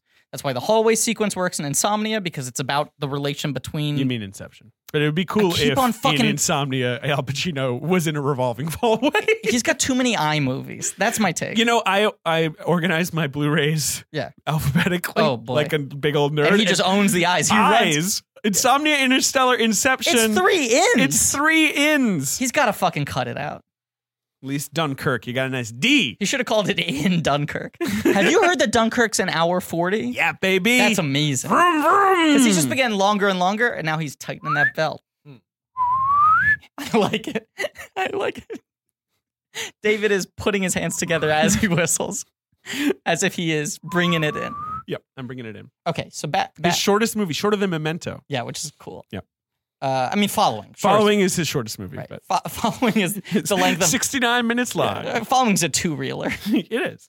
Yeah, it's it's the length of a couple Looney Tunes cartoons. So now, what what the fuck are we even talking about? He's going out. He's making a name for himself. He's playboying it up. He runs into Rachel. He's embarrassed, and he's like, "Rachel, this isn't who I am. This is an act." She's like, "It's not the things we say. It's the things we do." Yeah. the masks. You're wearing these masks. Mhm. And now, uh, yeah, he goes out. He he tries to get to the bottom of this of this shipment of these uh, this contraband that's being delivered down at the docks. Uh, Rachel and- Dawes' boyfriend also was trying to figure this out. Yeah, fuck that guy. He Yeah. gets This moided. guy's a drip. he gets It's moided. a fucking Baxter if I've ever seen one. but then you have the scene where Batman encounters the Scarecrow by mistake almost, and the Scarecrow gives him some fear gas. right, and he flips the fuck out. Yeah, man. It's good. It's good, and then he wakes up three days later. You got those dream sequences, not whatever, fear Yeah. sequences. This is the thing. It's funny that after all these failed projects about like hallucinations by the he does them. And he does them well. he does him really well. Like the Batman fear sequences are great. The Scarecrow one where you see Scarecrow see scary Batman, Yeah. and Batman looks like this like golem, like Yeah. you know, and he's like oozing black pus. Great. well, my single favorite image in this entire movie is when they've started infecting all the citizens of the Oh, Narrows, and yeah. they look above, and Batman's flying Batman's over them, over them, and he's he's got the red mouth eyes. is like on fire. Yeah, and he's like, Yeah. it's great. uh, it's great. It's great. Yeah, because this movie was almost called Batman colon intimidation Intimidation game. game. Right, that's right. Because it's about fear. And then you have that great scene right in the same time as all this shit where he catches uh, Flass, Yeah, Detective Flass or Sergeant Flass, or played by Mark Boone Jr. from Right. Memento. a dude who scrubs his face with salami every night. the greasiest man in the world. yeah, this guy sleeps in a pizza pie. I'm just picturing Mark Boone Jr. He uses who's a grandma fine pie actor. as a blanket. He's a fine actor. He's and got I'm two sure, calzones as pillows.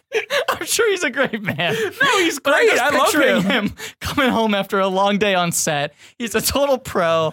He knows his lines. He hits his marks, and he just wants to sleep well, get his full eight hours before he has to be on set 6 a.m. the next morning. And he walks into his bedroom, and it's just the entire wall to wall is a grandma pie. he lies on top of it and then folds part of it on top of his body. He fluffs up his Swear calzones. to God. He scrubs the salami on this his guy cheeks. just like sweats vegetable oil.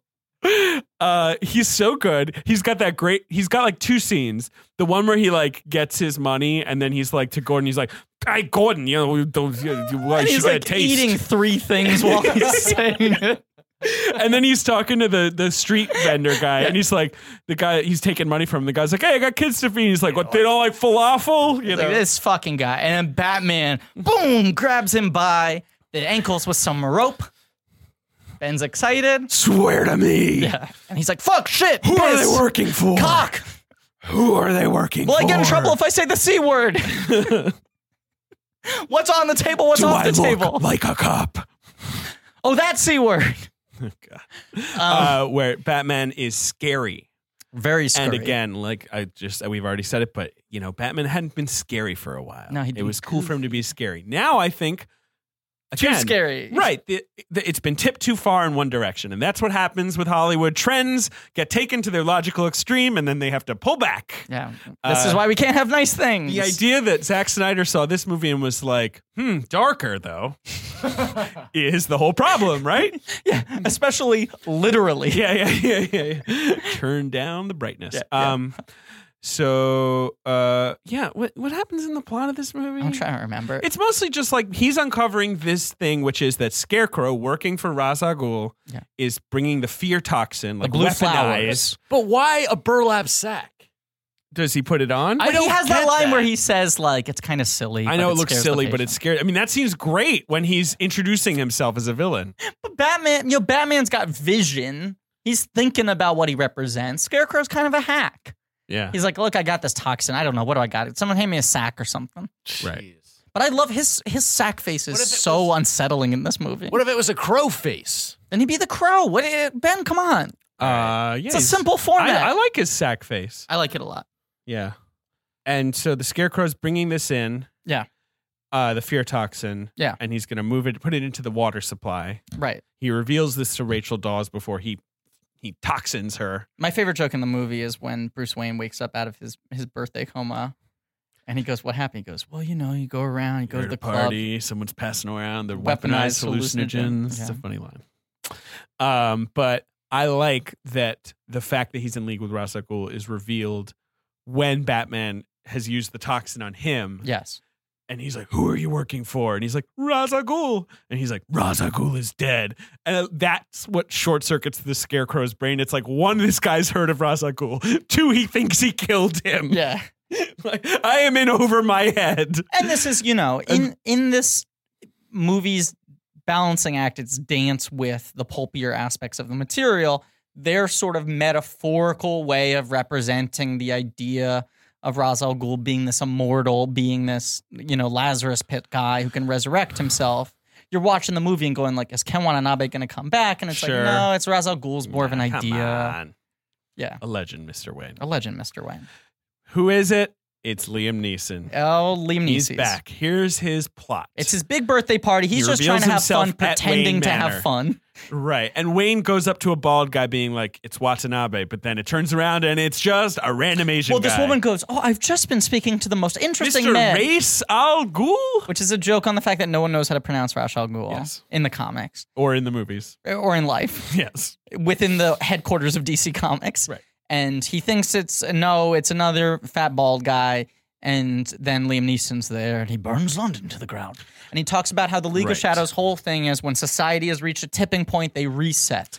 Much like Batman and Robin, it was time to reboot the Batman franchise. He thinks Gotham needs a dark and gritty reboot in which everyone dies. This is my only problem with Batman Begins. and It kind of ties into my Neeson objection, which is just this is the one thing where I'm like, I just don't totally buy their plan. I buy it. because he's like, we've done it lots of times. Ancient Rome, London in the 17th century. Pompeii, we And built the volcanoes. No other examples. It's like, what have you been burning down cities recently? Is that something you still do? And like, what is supposed to happen after Gotham is burned to the ground within America? right, Like, you know, like, right. what's your like? What is this? Yeah.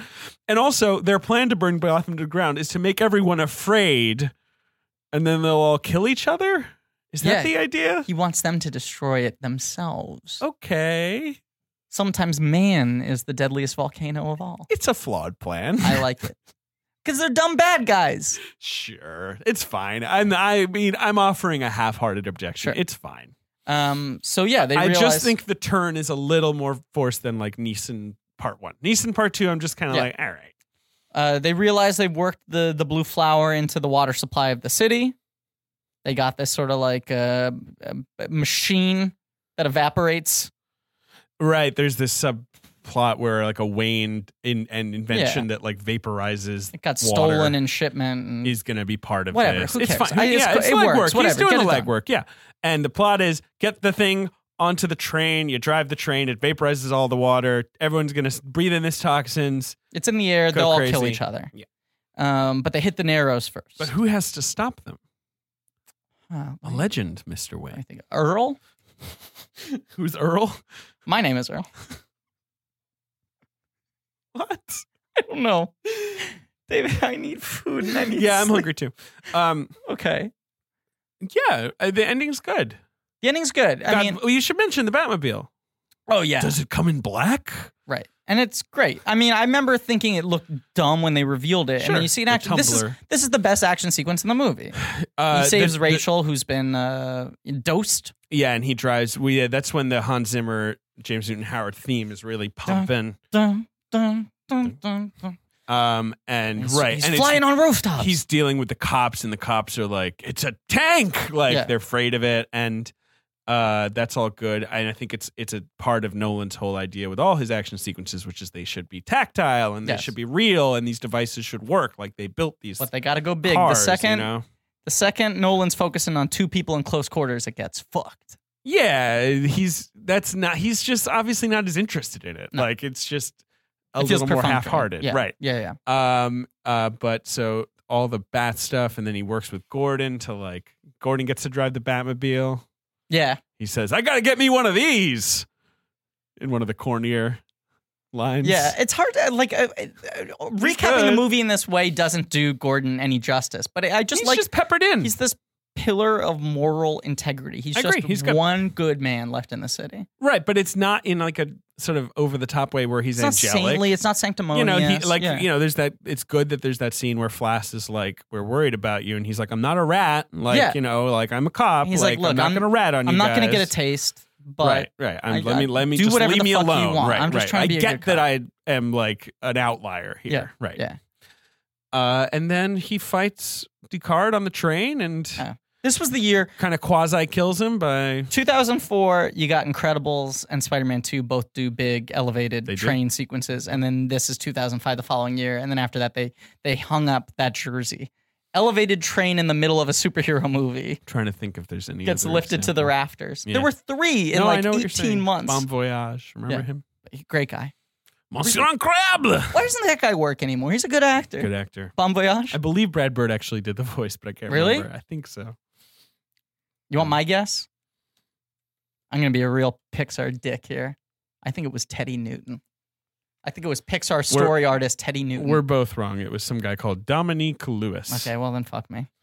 Uh, yep. Anyway, uh, Batman fights him on the train. He goes, "You won't kill somebody," and he goes, "No, but I don't have to save you." And he flies away, and then he kisses Rachel. There's the scene I really like, not- when, lots of nice tying up. but and then there's the early moment that's nice when Batman ties the thug to the spotlight, so they kind of get the idea. not the for thug. bat it's signal. Falcone. Oh, it's Falcon himself yeah. with his raggedy jacket now. That's right. that looks like a bat swings. Bad coat. Sorry. the the scene I think Bale's best scene in the movie is when he realizes Ra's al Ghul's plan. He's got to get everyone out of his mansion Oh, and immediately, so he, he like- pretends to do the drunk speech. Yeah. Yeah. And it's like he's playing four things at the same time. He's it's really good. It's funny. It's a funny speech. Uh, I feel like all the we. sycophants. I feel like we nailed all of the major stuff, right? Yeah, we Is there just kind of anything front loaded.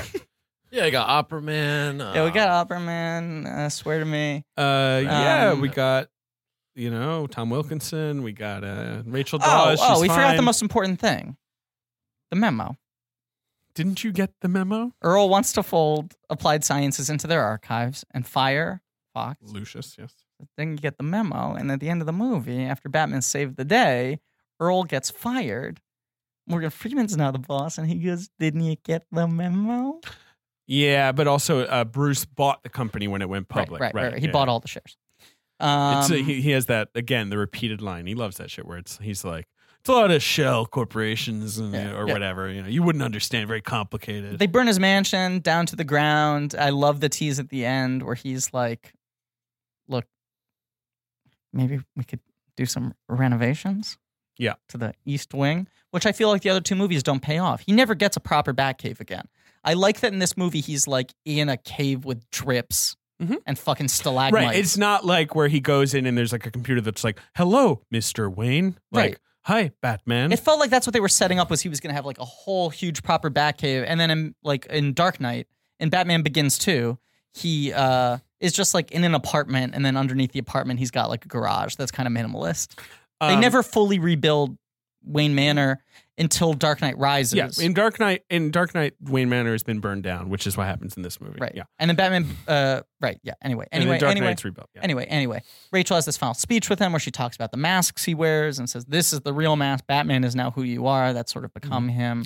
Right. She's basically saying like, I'm not going to date you unless you're not Batman anymore. This- Right. the- It's only really important for Dark Knight because it's sort of part of his motivation, which in is Dark great Knight. because Katie Holmes doesn't get to play any of that ever again. She's fine in this movie. Yeah, I think she became It- an it was the unfortunate Tom Cruise target. thing. But yeah, this was the same summer as War of the Worlds, so it was like ah, their publicity. David almost spilled a drink five times. twice. I almost spilled it on myself, and then I almost spilled it on my laptop. I remember people even making the joke when the Batman Begins poster. They had this real kind of amazing, like Universal Monsters poster that was uh, Him dissolving into a bunch of bats. Correct. Yes. Uh, no, that was Batman holding like Rachel Dawes' body, Oh, where he yeah, looked yeah, kind of monstrous. Yeah. People were like, "Oh God, it's weird. Batman looks like Tom Cruise now. Like now that you know Katie Holmes." I remember people making jokes like that. Well, those are those people Dumb are jokes. silly. We should. I do like the scene where he summons all the bats with his bat shoe. Oh, yeah, I love that. and then he jumps down the hallway and he he gets the little hero shot of him like inflating his cape yeah, I while all love the that. bats like circle around him. It's nice. Yeah. A lot of bats in this movie. yeah, I think that was the DVD cover. Was him like. Yeah. He Fine, doesn't he doesn't use the bats as much in the later movies. No, this one one's he's very really into bat-driven. bats. Yeah. Right. Uh, and I, you know, another thing I love is that like when they, uh, and I don't think the movies, the sequels totally paid off on this, but the idea that like they opened all the doors at Arkham Asylum, so these are going to be all the future villains are these Arkham escapees. Yeah. you know. But then the final scene, of course, he meets Gordon up on the rooftop after the bat signal's been activated Uh, right. and Gordon gives this great speech summing up the the plans for the franchise. Yeah. says you know uh, escalation. You know you you uh, wear Kevlar, they buy armor piercing rounds. You you know it goes through the whole thing. So you go uh, you know you walk around wearing a costume, and it's like okay here we go. All these Arkham guys are out in the streets. Batman's wearing a crazy costume. They're all going to take personas. Now we got a franchise. And Right. then probably the best sequel to tease in history, right? So smart. I mean, it's like this and Back to the Future are the two best like sequel lob ups. Where he's just like someone's been robbing some banks. Keeps leaving a calling card. Just got a taste for the theatrical, like you. Mm-hmm. Likes a good laugh. And I just remember when that line happens, everyone the th- you could feel a chill in the theater because it feels like okay, Nolan's starting over. The sense is that these things are sacred; they can't redo the same characters they've done before. or can they? and then when he flips over the card, it was just like fucking spooging all over the place. And then, of course, that becomes the narrative of the sequel. Is like, who will play Joker? Like that was like a year long like internet narrative. a month after the movie came out, they were like Steve Carell, Steve Buscemi, Michael Keaton. Like I remember every fucking name in the world was thrown around. Adrian Brody, Olivia De Havilland. I'm hungry. I am too. Let's go get food. The movie is Uh, called Batman Begins. I love it. It's he, Batman. I'm going to elevate him to being one of my best movie friends. Excuse me. There's a little game we have to. I'm not play. saying we're done with the episode. I'm saying we're not done an with talking about the intimidation movie. game neither. Okay, and then I have a game to play with you. Oh, okay. He's Okay. pulling out his phone. Batman Begins opens June seventeenth, two thousand five. Okay. Uh, it opens number one at the box office, forty-eight million dollars.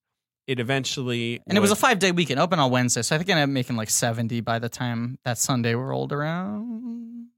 Mm, maybe you're right. Well, anyway, that's what I'm getting here. Okay. Um, you're right. It opened on the 15th, actually. Thank yeah. you. No, you're, you're- yeah. Uh, and it eventually grosses 205 million dollars domestic, 374 worldwide. Just to, to think, like a Batman movie doing badly worldwide. Yeah. rather than now that would be the play would be like well we'll make tons of money internationally. It's crazy. I mean, this movie made 200 in total, and Batman, uh, Dark Knight opens to 150 plus. yeah Like this movie comes within you know close range of outgrossing the entire predecessor in its opening weekend. Okay, so opening weekend, 2005. Fuck. So I'm thinking like May releases from 2005. uh yeah so it opens number one number two is an action picture that had opened the week before that was a box office sensation and a tabloid sensation Mr. and Mrs. Smith. that's right but i just i wanted to do the thing where i pivoted It was the funny. He pivoted the microphone. microphone over to Ben and gave him A look. looked at Ben. ben was like askance. looking at his phone Ben was not engaged. anymore. not interested in me Yeah. mr and mrs smith which has now made 96 mil in Big hit. two weeks was a big hit uh yeah Uh, okay, number three, animated movie Madagascar. Correct. Those are the easiest for him to guess. Yep. Folks, uh, which has made 146 in a month. a disturbingly big hit. Number four is a film we've talked about on this podcast. Oh, by the way, you know, in some previous episode, I talked about how weirdly fragmented the Madagascar franchise is in terms of Yeah. its separate timelines. And then uh, Right. someone, I think maybe Will Goss, got confirmation from someone who works on the Madagascar TV show that I was correct. The, Okay. between the film series and Congrats, the you're TV right. show, there are 3 hungry different and I have to timelines. Great. Okay. now is not the time to brag. Okay. No, no, it's fine. The, number four is a movie we have discussed on this podcast many times, Many times. plenty of times. Have we covered it or we just discussed Covered it. We've covered it. Yes. Uh, War of the Worlds. A legend, Mr. Wayne. No, War of the Worlds comes out later. Fuck. I think it was a July release. Yeah. Uh, it's not Elizabethtown. It's not a In, Cameron. in movie. five weeks, Yeah. it has made $348 million. Whoa, Nelly. Whoa, Nelly indeed. Say wait, wait, wait. 2005. It's made $348 million. So so it had to be the In highest five grossing film in weeks. 2005. That's a good question. It was with 380 total. Why am I blanking on The that? number, the top five of 2005 are this movie. Number two is Narnia. Number three is Goblet of Fire. Number four is War of the Worlds. Number five is King Kong. It's a director we've covered, Yes. so it's not a Shyamalan, No. and it's not. Oh, oh, oh, oh, oh, oh, oh! I'm a fucking dummy. Dumbass. It's called Phantom Menace: Revenge of the Sith. Correct. That was its title. Yeah, Uh, yeah, dummy. Star Wars Episode Three has made lots of money. Um, Star Wars Episode Three with a budget about fifty million dollars lower than Batman Begins' budget, if Wow. you can imagine it. Wow. Uh, number five is a comedy. It's a remake. Longest Yard. Yes. Okay, Holy shit. I want food. Now here's the game I'm gonna play with you. no, excuse me. I'm going to say some of the other titles. Oh, okay. Adventures of Shark Boy and Lava Girl Great in film. 3D. Great film. With Probably Taylor Rodriguez's Lautner. best. Who's Yeah. the girl? I don't, Don't think she really worked it. Cinderella Man. Weird movie. Ron Howard, very weird movie. Ron Howard shooting last on Han Solo. That's right. Uh, Damn it. Number eight, The Perfect Man. Let's not forget Oh, with the uh, Hillary Hillary Duff? Duff and Heather Heather Locklear? Locklear. I think right. Chris Noth plays the titular perfect Believe man. you're correct. She pretends to be a guy, No, who fucking so her mom cares? feels less lonely. That's a Sisterhood weird of the movie. Traveling Pants is in there. Good film, good franchise. Uh, yeah, I agree. The Honeymooners, the Cedric the Entertainer, Mike Epps. Uh, take. Reimagining yeah, not a hit. a dark gritty reboot. You, you you don't you remember that one? Uh, Crash is hanging around in the top Mhm. uh, twenty. You got Monster in Law. Okay, I want to play billing game with you because I think Nolan's billing is always really interesting, and I want to set this up for future episodes. Can you guess the billing? Who's above the title? This credit block. It's uh, on this one. It is six names. Uh, Christian Bale Correct. is number one. Correct. Michael Caine. Correct. Yes. Okay. All right. That was that was the scariest one. Number three, Gary Oldman, No. Katie Holmes, No. Hmm. Liam Neeson. Correct. Right. Right. Sorry. Right. And then Katie, Yes. then Gary. Yeah, which is weird that Gary's that deep. Yeah, but Katie was yeah, she was a big play. And then so wait, have I named one, two, three, four of them now? Uh, you have named five now. Oh, so and Morgan Freeman. Correct. Right. And then if you go down to the credit block underneath, Yes. it's Christian Bale above the title, then Michael Caine, Liam Neeson, Katie, Holmes, Gary, Oldman. Then you add in Killian, Killian Murphy, Murphy, then Rucker Howard. Tom Wilkinson, Oh, of Oh, course, right. Sorry. Tom Then Wilkinson, Rucker. Then Rucker Howard. then Watanabe, Then Ken Watt, poor Ken, and then and Morgan and Freeman. Morgan Freeman. No with, yeah. Well, Kane's your obvious with, but they give him but he second billing. obviously negotiated a big enough salary or whatever that they put him second bill. I just want to set that up because I think the billing gets interesting on the next two. yes, it does. Love billing. Love billing. Love Batman. Yeah, he fights crime. Yeah. in the city of Gotham. Billing begins. Well, everyone, this has been our episode on Barfman Begarts. Yep. Uh, I hope you liked it. We need to get food right now because Sure. our brains are clearly melting. Well, we gave you a nice two hours of batting. Yeah, yeah. You got nothing to complain about. Shut the fuck up. batting man. Um, he is the batting of the men. And uh, tune in next week for our episode on the prestige. Uh, Le Prestige. Right, which is like a little blank check. That's like he's coming off a blockbuster and he gets. you This know. is now Nolan's game is I make you Batman, you let me make what I want, Yeah, right? Yeah. And so after Batman begins, solid hit, he makes a little magic He movie. says, what if Wolverine and Batman were magicians? after Dark Knight, huge hit, he gets to make his Dream Police movie. What if DiCaprio was a dream thief? And then uh, after Dark Knight Rises, it's a huge hit, even though it's bad, he gets to make a space movie. I don't know, whatever. Yeah. Okay. Anyway, hi, everyone. Goodbye. Thank you for listening. Please remember to rate, review, and subscribe. Big thanks to Ange Fergudo for running our social media accounts. Yes. Joe Bowen and Pat Reynolds for doing our artwork. Lane Yes. Montgomery for the theme song. Yes. Go to our Reddit for some dorky shit that people are arguing over all the time. Please do. And as always. Yes. And as always. Swear to me. Uh, crap! Fuck! Batman! Fuck you! Uh, started recording, guys, and uh, whenever you want to jump. Love this movie. in- Yeah, I love this movie. Good movie. Okay. It's um, a good. Yeah, it's good. Are you excited for Jurassic World, Forbidden Kingdom? That's the fucking title. Jurassic World, Colon. colon, Forbidden Kingdom. Wow. Uh, Wait, what For made Jurassic it World forbidden? 2. Ooh, it's forbidden. You can't go. No, no. That that new Birth Movies Death Daniel Day Lewis account, which is really good. I don't know if you've been following I've- that. I've been following He it. tweeted like, "Hey, I just made your job simpler for you," and took the poster, so and it it's- was it's Jurassic, crossed, crossed out, out. crossed out Kingdom. Kingdom. Yeah, Uh, sure. I think the only problem with that is like, you know, where do you end? It's like Jurassic Universe. Yeah, Like, that's where you end just it. keep going. yeah, Jurassic Galaxy. yeah. Or you call it Jurassic Land, or you call it Jurassic, you know? Land is smaller than world Yeah, and they bigger should- than park. They should have gone park, land, world. Yeah. Are there They fucked up dinosaurs? jumping to No, there aren't dinosaurs in this one. That's the twist. no dinosaurs. It's just about like urban planning. Yeah. Like, the whole movie is them trying to pick out a new location. yeah, right. It's just bureaucracy Yeah. and like. Yeah, it plans stars and- Richard Jenkins.